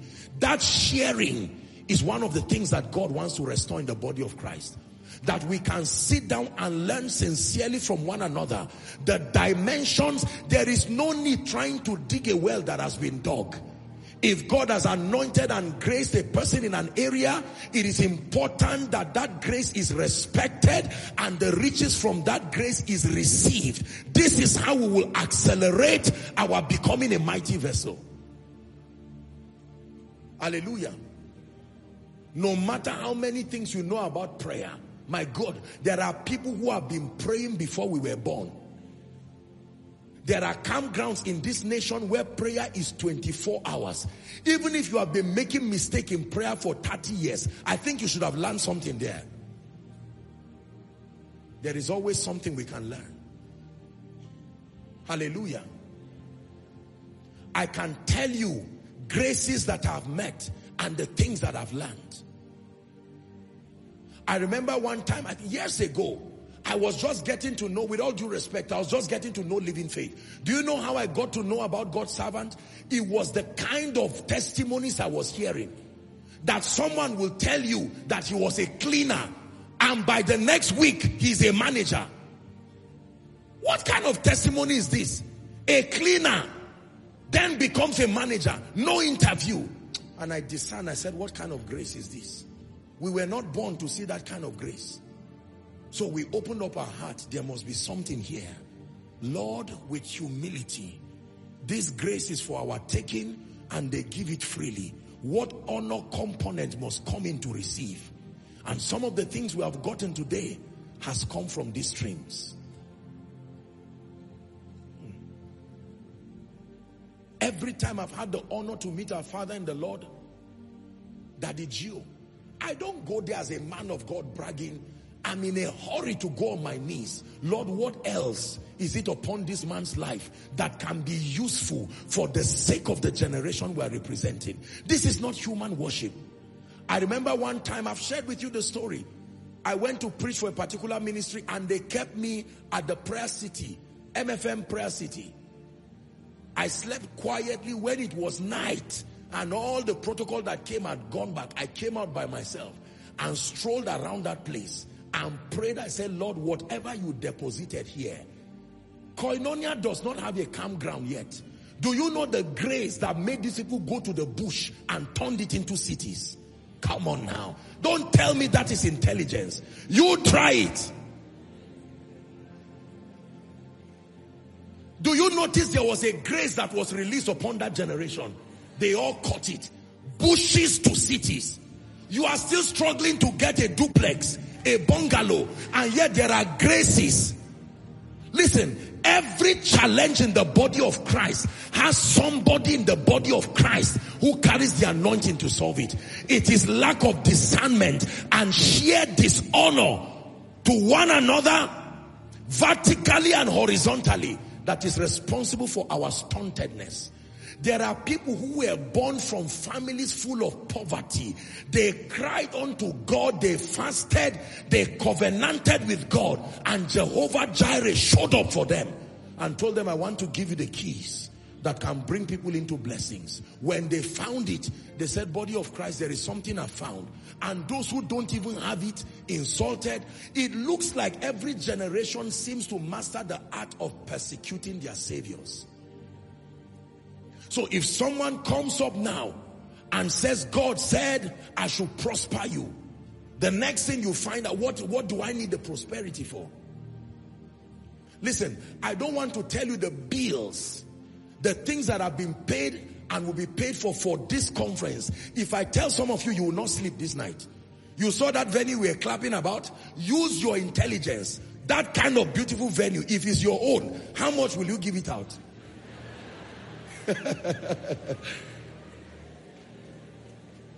the venue you are sitting in right now, down to all the overflows, the basement, outside, if it is your property, how much do you think it is to run Koinonia every service?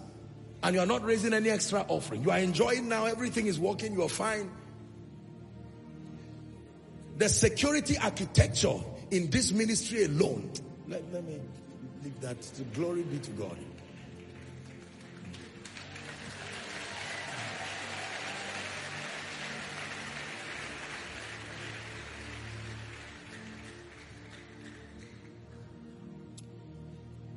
The revival that is coming, And the vessels that God desire, please hear me, they must be vessels that are yielded enough.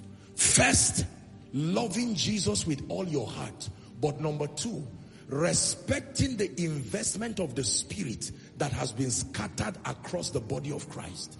No matter how you walk with God personally, you will not get every grace you need directly from him. Did you hear what I said? No matter how close you walk with God, the graces that you will need have been carefully distributed across the body. It will take humility and submission to God, to one another, to his system. There are many churches today who have some of the most brilliant minds in the nation as the members. And most of the problems that plague those churches, there are consultants in those churches. In five minutes, they can create a financial model, a leadership model that would take that church out of suffering and mediocrity and numerical decline forever. And yet we men of God come with our pride. Just because intelligent people submit to listen to us, we think that we are talking to a band of dummies. Koinonia for a case study. Ladies and gentlemen, you have no idea the kind of intelligent professionals. Some of them sit only in the overflow. They don't even come inside. These are people of pedigree and they just come to learn and listen quietly. This is the generation that must adopt humility so we do not make a mess of ourselves in pride and then we do not mislead a generation to follow through. The basis of the power of God revealed in our generation, I repeat, is not our self-sufficiency. I began to see the power of God in my life when he helped me die to self, self-sufficiency. I fast, oh, I pray, oh, I study God's word. But let me tell you the truth. I have never credited my growth to any of these things. I am what I am by the grace of God. It is true that this grace was not showered on me in that I labored more than ye all. But every time I pray, I pray standing behind the cross. I fast, I fast standing behind the cross. I study the word, I study the word standing behind the cross. When I'm coming for any service, any other service, the miracle services, I stand behind the cross. The sound of revival conferences is not just a great man of God going to meet a bunch of sinners in America, a bunch of sinners around the world. No, that self-righteousness will always produce embarrassment. God sees my heart that what we are doing as a vision is making our own contribution to this kingdom come agenda. It is the reason why God keeps glorifying himself the way he does. Within 48 hours, a significant portion of the space that was allotted for the conference has been filled up. Nicodemus came and told Jesus, no man can do this except God be with him. You try to use another formula out of Jesus Christ. See, idolatry is not only worshiping idols. Idolatry is also worshiping yourself. You may not build an idol you may not go and get some ugly thing and tie a red band around it. But worshiping yourself in self-sufficiency is idolatry. He said, thou shalt have no gods, including yourself. Are we learning now? I want you to try this. Let Jesus be the central focus. You are a man of God. Don't go and say in this ministry, we cannot fail. Everything, I'm not downplaying, pay your price. But behind that price, hide behind the real price that was paid. Are we together? We do a lot of dispatch riding here in Abuja. There are times that you can order a meal. Someone can pay for the meal for you. And then he tells you just coordinate the delivery to your house. Maybe what you ordered for maybe say 500,000 and then what you are transporting to your house maybe one or 2,000. By the time you become so conscious of your transport fare that you forget the price of what you are even transporting to yourself, you are in trouble. This is how it is. The price that we pay is not the price for creation, is the price for delivery. Did you hear what I said? There is a price to pay. Don't get me wrong. But the price to pay is not the price for miracles. You cannot pay the price for miracles. You cannot pay the price for prosperity. You cannot pay the price for signs and wonders. We only pay the price of faith and obedience that coordinates the delivery of what Jesus himself paid for. This is what I'm trying to correct. In our minds, we believe that we went to the mall in the spirit ourselves and carried healing by our own might and we're walking into a crusade ground through our fasting, through our prayer, through our Bible study. No, sir. The price that the believer pays is not the price to create miracles. It's not the price to create results. It's the price in righteousness as our participation with God to bring that which has been delivered. It was until I studied T.L. Osborn's material that I saw this. I said, this is the key. This is what I've been missing. This is what my generation is missing. In our minds, we think we are paying the price Jesus paid. No man can pay that price. But we pay the price of delivery. When I fast, when I pray, I am not fasting and praying because that is the reason why the sick will be healed. That would be a lie. I cannot fast enough to raise anybody from a wheelchair. I cannot pray enough to shift any climate by myself. What we pray and fast and study to do is to grant us illumination. Watch this now. To be able to safely receive that which has come from him and to deliver it safely to the people.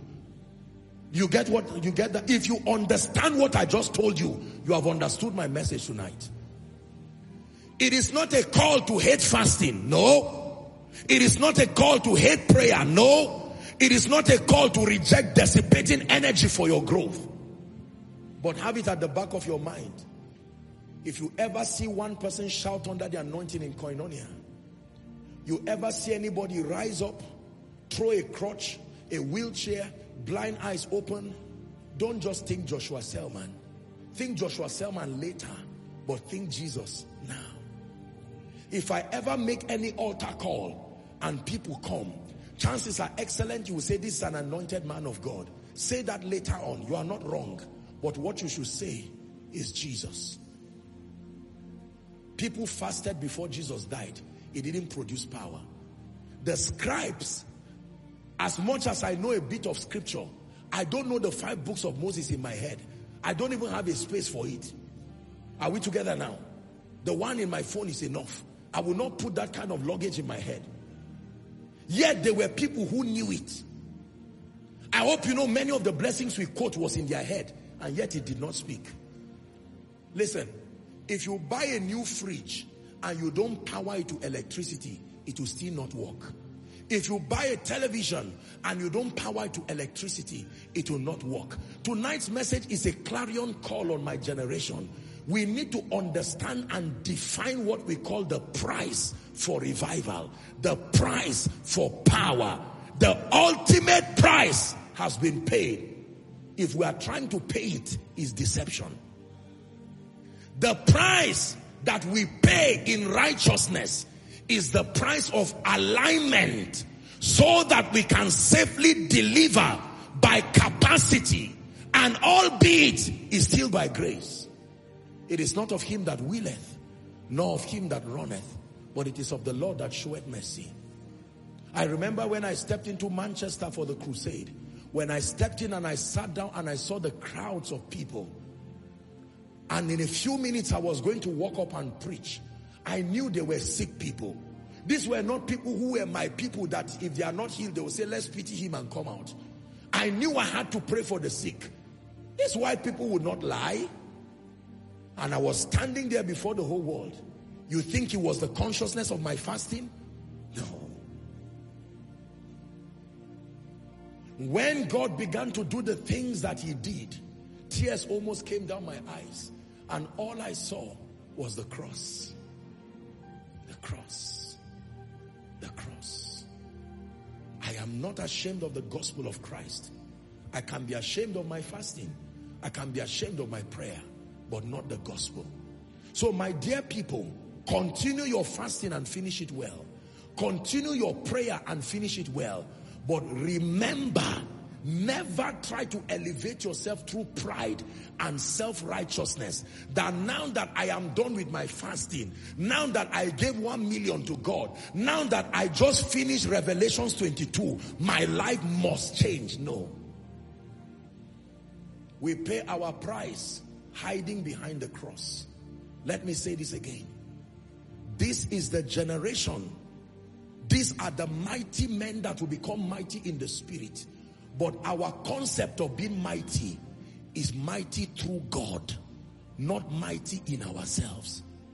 If you think there will be sudden a sudden emergence of macho men who can shout more than we are shouting, you will be disappointed. That is not the description of the army. Let me tell you the kind of army you are going to see. Ordinary men, more ordinary than you see. Did you hear what I'm telling you? You are going to see ordinary men that do not look like it. You will look at the lady and size her and say, you, it is you God is going to use to change this place in Kogi state. And she'll say, he told me. And you say, God, you must be joking. This weak lady, surely Eliab is the Lord's anointed. And he says, no, no. Eliab is well built, but this is not how I see things. Go to the bush. There is a young boy there. Now that young boy practiced how to throw his sling, but it was not the sling. It was the power of God. When he said, I come to you in the name of the Lord God of the armies of Israel. He was still holding a sling. That sling is your fasting. That sling is your prayer. That sling is your Bible study. That sling is your consecration. Are, are we together now? That sling is your giving. But as you use your fasting, as you use your prayer, as you use your Bible study, the moment you throw it, know that in itself, it cannot bring Goliath down. But there is a force that rides upon your fasting. There is a force that rides upon your prayer. There is a force that rides upon your giving. That force is not an it, it's a him. It's called Jesus.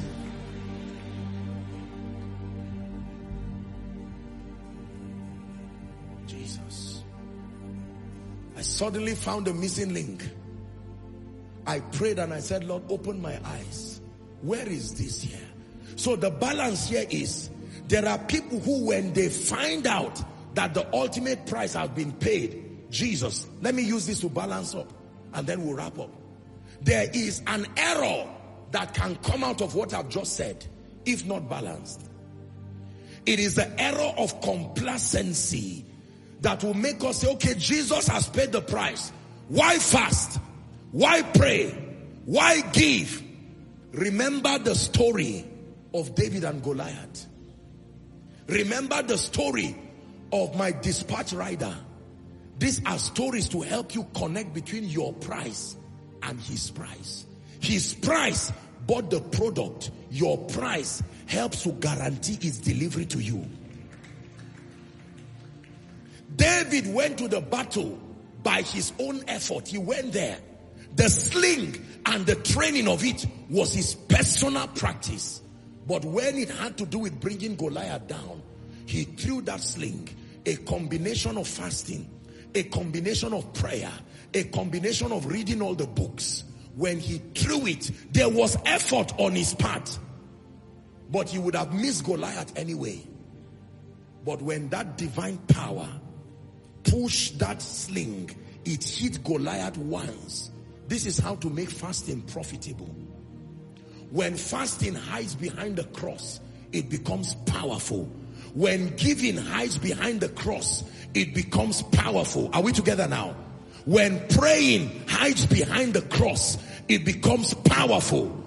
When Bible study hides behind the cross, it becomes powerful. When he, Greek and Hebrew and Latin and Aramaic words hide behind the cross, they become powerful. The moment you replace the cross, all you carry is a sling. All you carry is a dispatch rider with no product. So we come to people and say, you know what? You will be healed now. If you are not healed, I'm not Joshua Selman. And at the end of it, we don't change our names because the people were not healed. Because we came with a sling. And even though we say in Jesus' name, The truth is that it's not with the consciousness to decrease so that he will increase. Ladies and gentlemen, all those auditoriums you saw for US, for UK, for Canada will be packed full with hungry people and this frail man you see standing before you, as frail as you still see me, will be standing there before those people. The only difference is that I will be hiding behind the cross.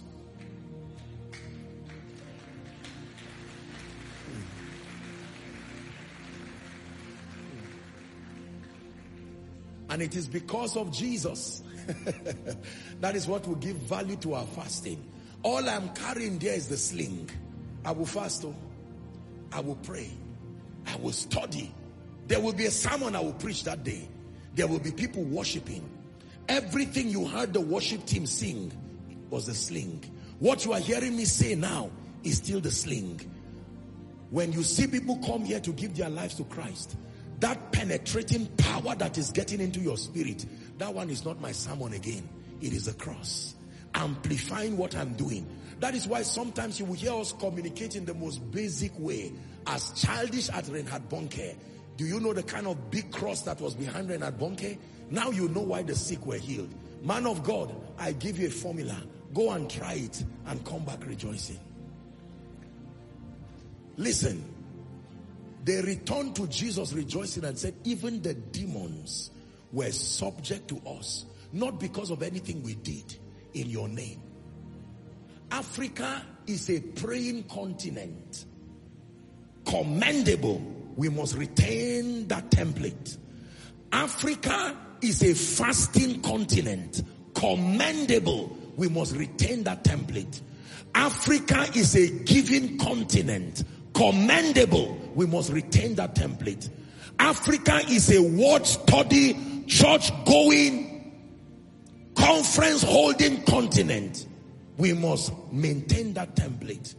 But what we need to reintroduce to Africa is that all things must step back and allow the cross, which is the ultimate price, and allow Jesus, who truly paid the ultimate price, he must take the stage in our churches. That while we are fasting, we must let people know that the assignment of my fasting is not to create healing, not to create salvation, is to help my alignment. My fasting does not help God. My prayer does not help God. My prayer does not make Jesus strong. My word study does not make Jesus strong. Every spiritual activity affects me, not God. From his end, all things are finished. My assignment is to keep aligning. Take it, take it lower for me. It's time to sing and wrap up. He won't stop. He won't stop till I look just like him. He won't stop. No, he won't stop till my life looks like him. God is raising mighty men in this place. God is raising people of power in this place. He won't stop. He won't stop till I look just like him. He won't stop. He won't stop till my life looks like him. Hear me. If I tell you today, Koinonia Global, if I tell you today that I am where I am, having the kind of grace that God has given me, enjoying the privileged influence that God has given me entirely as a product of the correctness of my Bible study, my prayer life, my fasting, I am a liar. Did you hear what I said? Let me repeat it again. If I tell you God is doing what he's doing through me, simply because I fasted more than everybody, I prayed more than everybody, I confessed God's word more than everybody, it's a lie. I know people we are raising who have not come close to their hours and days of fasting. I told you about the gentleman who fasted for 400 days. I wrapped up the, the, the meeting with him. And that gentleman has not raised one person from a wheelchair. That the excellency of power may be of God. It is the reason why I do not count anything in my life worthy of bragging about. Because the price that I'm mandated to pray, I repeat, is the price for delivery, not price for creation. Price for delivery, not price for creation. So if I say in the name of Jesus, Lord, heal the people, bless the people, I am not making the miracles happen necessarily. The miracles are there in the spirit. I am aligning myself and fulfilling the ordinances that have been connected to their safe delivery. If you know this, we are ready for revival. Because now we can pray like never before. We can fast like never before. But we don't get up and begin to bully members and bully people. How many hours have you prayed? Two hours. You are not serious. How many uh, Bibles, uh, uh, scriptures have you read? I've only read from the whole of Genesis. By February, you are only in Genesis. You are not serious. It is self-righteousness. It is legalism. It will only lead us to peril. We may be doing it sincerely, but this is a clarion call. It is true that this is the generation that has been prophesied, but it is not going to happen the way we think. There is no man who has the accurate, perfect blueprint of what God is about to do. We only have types and shadows. All of us must file behind the cross with humility and allow the Lord of the harvest, who is the Holy Spirit himself, to lead this army. In this army, there are no class monitors. There is only one spirit and everybody is a student. Nobody is supervising another person. No. Because we are all learning from the Spirit of God as well as learning from one another. Please hear me. When the Bible says this is the generation, it is a generation that must understand God more accurately. The price for revival, I will repeat again, no amount of fasting and prayer and word study and consecration will ever be enough in our strength to host God and bring revival. It is a lie. What we need to understand is that the price for every sinner's salvation has been paid. The price for every sick person's healing has been paid. Hear me. The price for the prosperity that will help your establishment has been paid. Fully paid. Not part payment. Not half payment. What then is your own commitment? Why do you then come to church? Why do you then pray? Why do you then fast? Why do you then come for an altar call? Remember, it is the price for alignment for the purpose of delivery. Alignment for the purpose of delivery. If you will not praise me, I will raise up stones. Stones don't fast. Stones don't sing praise and worship. Stones don't do this, but they can still praise him if he so wishes. So if you are praising him, it's not just because of your voice. My dear worship team people, keep building your voices, but know this, it is not the sound of your voice that makes someone to rise from a wheelchair. No. The sound of your voice is to train yourself enough to bring in the excellence that sponsors safe delivery. Rise up on your feet.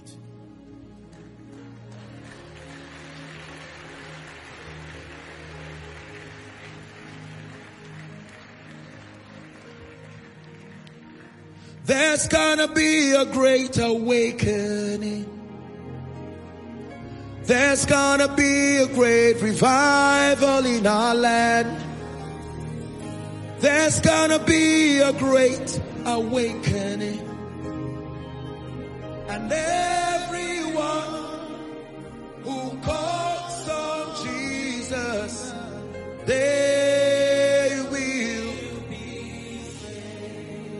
My brother, hear me. It is not only the Joshua Selmans God is looking for. He's looking for you. There is something I cannot do. It is not part of my assignment. It's not in the blueprint of my description, but it is needed for this awakening.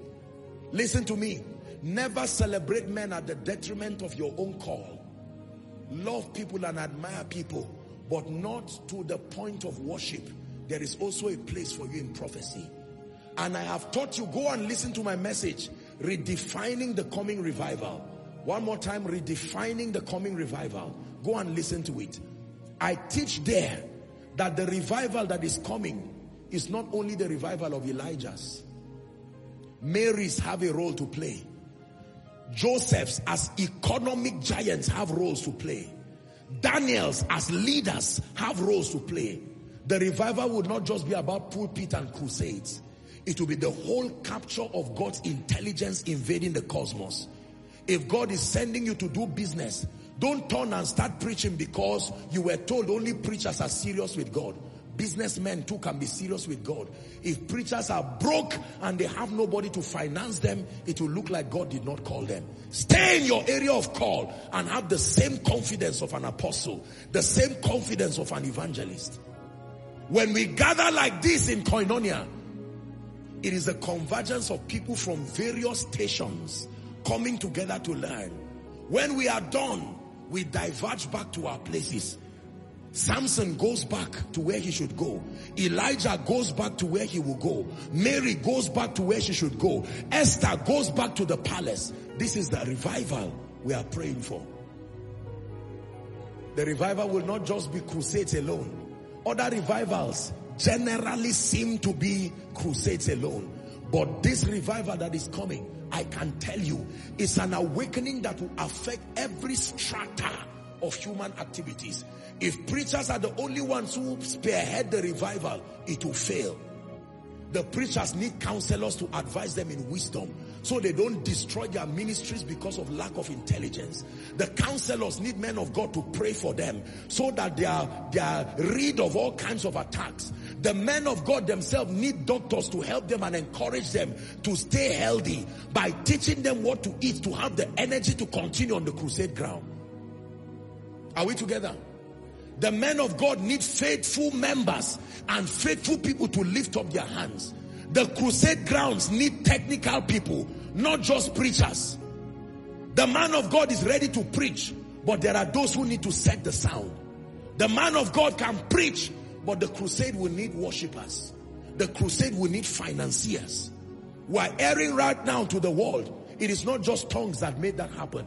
There is the professional creativity and intelligence of people that is making this word to go to the globe. One prayer. Lord, in whatever capacity you desire to use me, I am ready and I am available. Go ahead and pray. Please go ahead and pray. Take it seriously. No moving around. Please pray. Everyone pray. Zaria, make sure you are praying.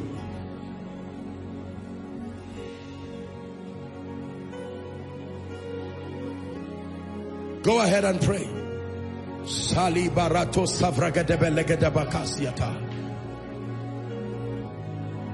In whatever capacity someone is praying. Is Esther praying? Is Elijah praying? Is Abraham praying? Is Gideon praying? Naomi, are you praying? Ruth, are you praying? Mary, are you praying? Preparing to birth Jesus. Elizabeth, are you praying? John the Baptist, are you praying? Apostle Paul, are you praying? Everybody has a role to play. The mother at home has a role to play. The banker has a role to play. The kingdom billionaire has a role to play. The politician has a role to play. The chef, the caterer has a role to play. The technical person has a role to play. The leadership consultant has a role to play. The judiciary have a role to play. The sports people have a role to play. Pray everyone. Father, find a worthy vessel in me. I am a vessel that is available. I will not be careless. I will not be godless. Someone is praying. Regardless my background, Find a precious vessel in me. I submit myself to learn. I submit myself to honor fathers. I submit myself to learn from mentors, from colleagues, from contemporaries. Whatever you want to do, Lord, you can do through me. Whatever you want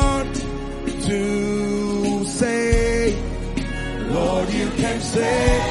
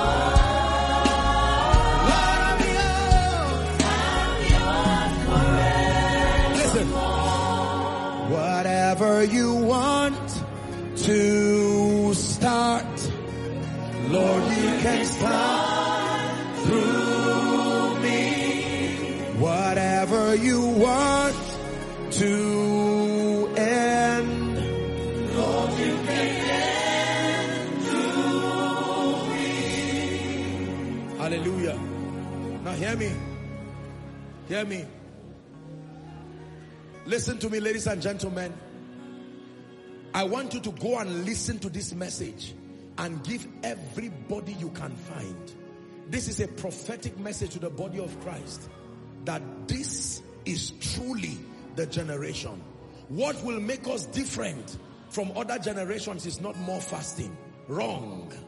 Not more prayer. Wrong. Not more Bible study. Wrong. It is the privilege of an election of grace with the humility of heart. This is a generation that God will use because we are the generation that has chosen willingly to hide behind the cross and to recognize that all that will be wrought in righteousness through us will happen because the price has been paid. Our price is not to pay what Jesus has paid. Our price is to use these spiritual activities in righteousness with every depth of humility to align ourselves that by the mercy of God, we can through the stamina of prayer, fasting, obedience, consecration, we can receive delivery from the realm of the spirit where it resides to the realm on earth where it is needed. This is your assignment. Any other thing after that, the devil has given you a burden that has no rewards. I have studied my scripture. I have learned from people who produce results. And by the privilege of God's grace, the bit that we have produced here, I can tell you with audacity and with the confidence of scripture, legalism, pride, self-righteousness, believing that it is on account of what we have done, it will not earn us anything. We will only waste our time and be shouting week after week until we become old and watch in shock that God's program is never birthed. Hear me. We are not better than the generation of the fathers before us. It is simply an election of grace. So I speak to every warrior. I speak to everyone who is part of this army. The reason for our excelling has never, will never be because we paid a greater price. There is a price to pay, but the price is the price of delivery, not the price of creation. When David held the sling, that sling is like his fasting. That sling is like his Bible study. That sling is like his consecration. That sling is like his prayer. But the sling in itself cannot bring down Goliath. It is the revelation of the name and the one who represents us and who we represent that made that happen. Let it be known to you, O Israel, that the same one you have crucified has today been exalted as Lord and Christ. And while they heard it, they were cut to the heart. Behold their threatenings, Acts chapter 4, and grant that signs and wonders be wrought. They were praying, but they said signs and wonders be wrought, not because of our prayer, through the holy name of your son.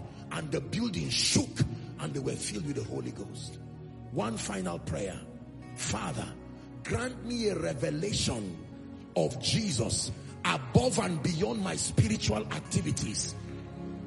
Grant me a revelation of the cross, the blood that flowed from Calvary's tree, that this is the basis for every healing. This is the basis for my prosperity.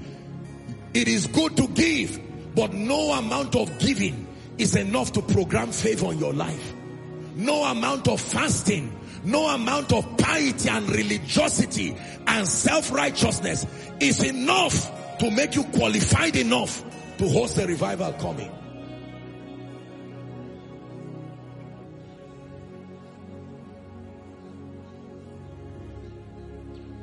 In the name of Jesus, the Son of the living God. Hallelujah. I want you to listen to this message before Sunday.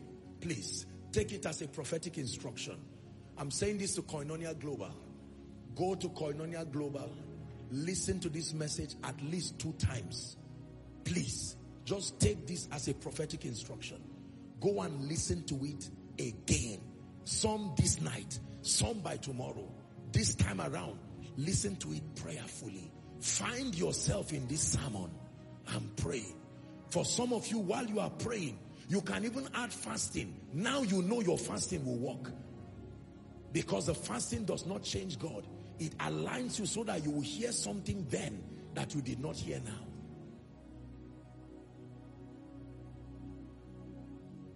Paul said that all he desired to know was Christ crucified. No wonder he was powerful. You think he was because of Paul's fasting and prayer? You think it was because of Peter's fasting and prayer? How many times did Jesus himself fast and pray in the Bible? 40 days, once. How many 40 days have you done? Now, I'm not downplaying it. How many times did you see him reading the Bible? He went to the temple as his custom was. How many other times did he go when he started? I'm not downplaying these things, but I'm saying the master went to make this happen. I will never believe my fasting is the reason why God is doing what he's doing, nor my prayer. I will keep paying the price.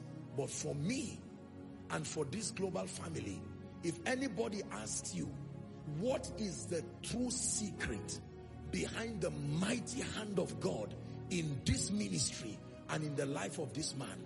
If you say Bible study, you didn't answer accurately. If you say fasting, you didn't answer accurately. If you say word study, consecration, you didn't answer accurately. The real answer is the consciousness of Christ crucified and the reality of this resurrected power at work in mortal vessels. Then, when you say that, you can say those riches in glory were enhanced and made manifest through fasting. You are right. Through Bible study, you are right. Through prayer, you are right. Through consecration, you are right. This is the real secret of revival. Lift your hands. Father, in the name of Jesus, I pray over your precious people. I have brought your truth as you have shared to me. the real secret that made generals. The secrets we've been trying to find for a long time. You have granted us access to it by mercy. That the secret is the cross. The secret is Jesus. The consciousness of the ultimate price that has been paid. Alongside the price of alignment we need to pay to bring full delivery. This is the real secret of the move of God. Help us, oh God, to be major participants in this wave of awakening and revival sweeping across this nation, Africa, and even the globe. In the name of Jesus Christ. Please keep your hands down. The starting point for the move of God is acknowledging the Lordship of Jesus over your life. You've heard me teach. Please keep standing. I know we've been standing. My apologies. But I want to make a call now. No coercion. You are here and you are saying, Apostle, hearing this message tonight, I cannot truly say I am part of this army because only those who are in Christ by new birth, acknowledging Jesus Christ can be part of that army. It is true that you are part of this generation, but that only happens in experience if you willingly make Jesus Lord of your life. I want to make an altar call right now, calling two people in one. Number one, those who are saying, I truly need Jesus in a hurry and right now. And then those who are saying, Apostle, I want to rededicate my life to Christ. I'm counting one to five. Leave your seat, take your bags, your Bible, everything you came with, and run to the front here By the count of five, you should be standing here. You are doing this for the sake of Jesus and for the sake of your destiny. I begin my counting now. One. Koinonia, let's celebrate them.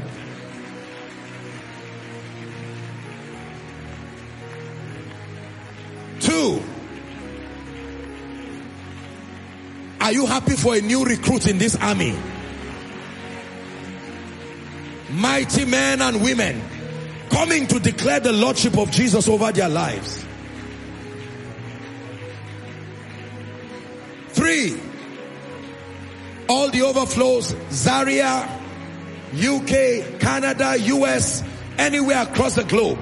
Make sure you indicate your desire to surrender everything to Jesus. Let him make beauty and glory out of your life. Hallelujah. Now, do you think I can ever fast enough, ever pray enough, ever preach enough to make people leave their seats and come and stand here? You are intelligent. Behind the frailty of my words, behind the limitations of my fasting, behind the sincerity of my prayers is the cross.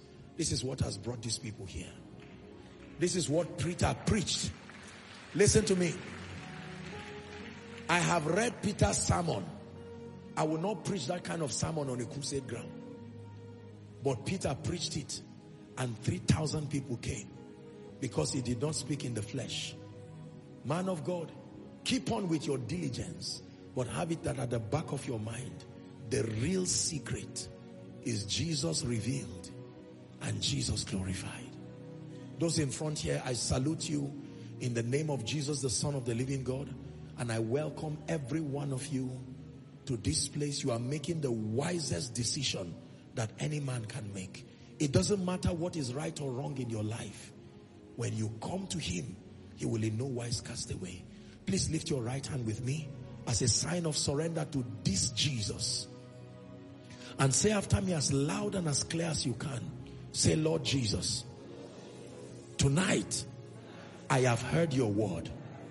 I believe that you are the son of God. I believe that you died for my sin. I believe that you rose again for my justification. Right now, I receive Jesus into my heart as my savior, as my Lord, and as my King. I declare that the power of sin, Satan, hell, and the grave is broken over my life. From tonight and forever, I'm a child of God, washed by the blood of the Lamb. I go forward ever and backward never. Amen. Keep your lovely hands. Father, we thank you. Please keep lifting them as I pray for you. Your word declares that as many who will come to you, you will in no wise cast away. These precious ones have come declaring your lordship over their lives. And in the name of Jesus, I pray that based on the authority of God's word, I declare your sins forgiven. I call you bona fide recipients of the life of God. I declare that you will go from glory to glory and grace to grace. That everything that is not of God it must give way. In the name of Jesus Christ, you are empowered by the Spirit, the same Spirit that raised Christ from the dead. That same Spirit empowers you to live a victorious life. In the name of Jesus, go from glory to glory. For in Jesus' mighty name I pray. Amen and amen. Please let me request that you move to my right. There are counselors lifting the placard. They will have a word with you for a few minutes and then you'll be back to your seat. Let's honor them as they go. Koinonia, give them a big, big God bless you.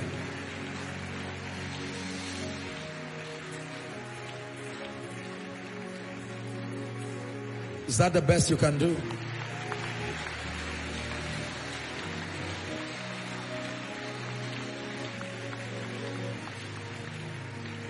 In Jesus' name we pray.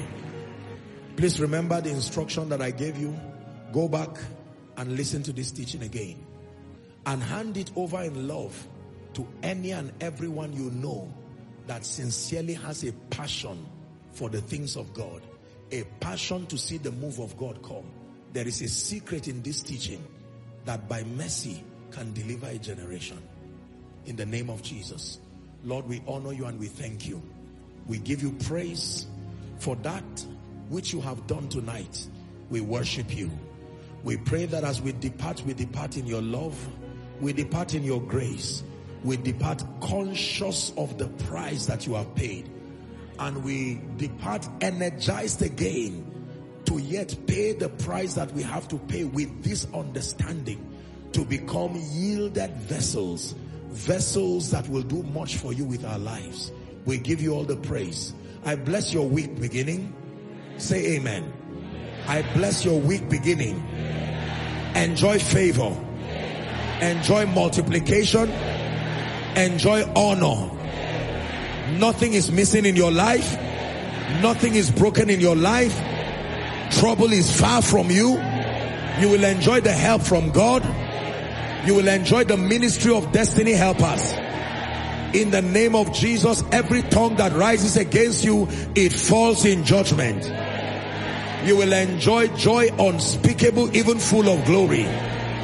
May the Lord anoint you afresh and make you a mighty battle axe. May the Lord anoint you afresh and cause you to be a sign and a wonder. Everything works in your favor.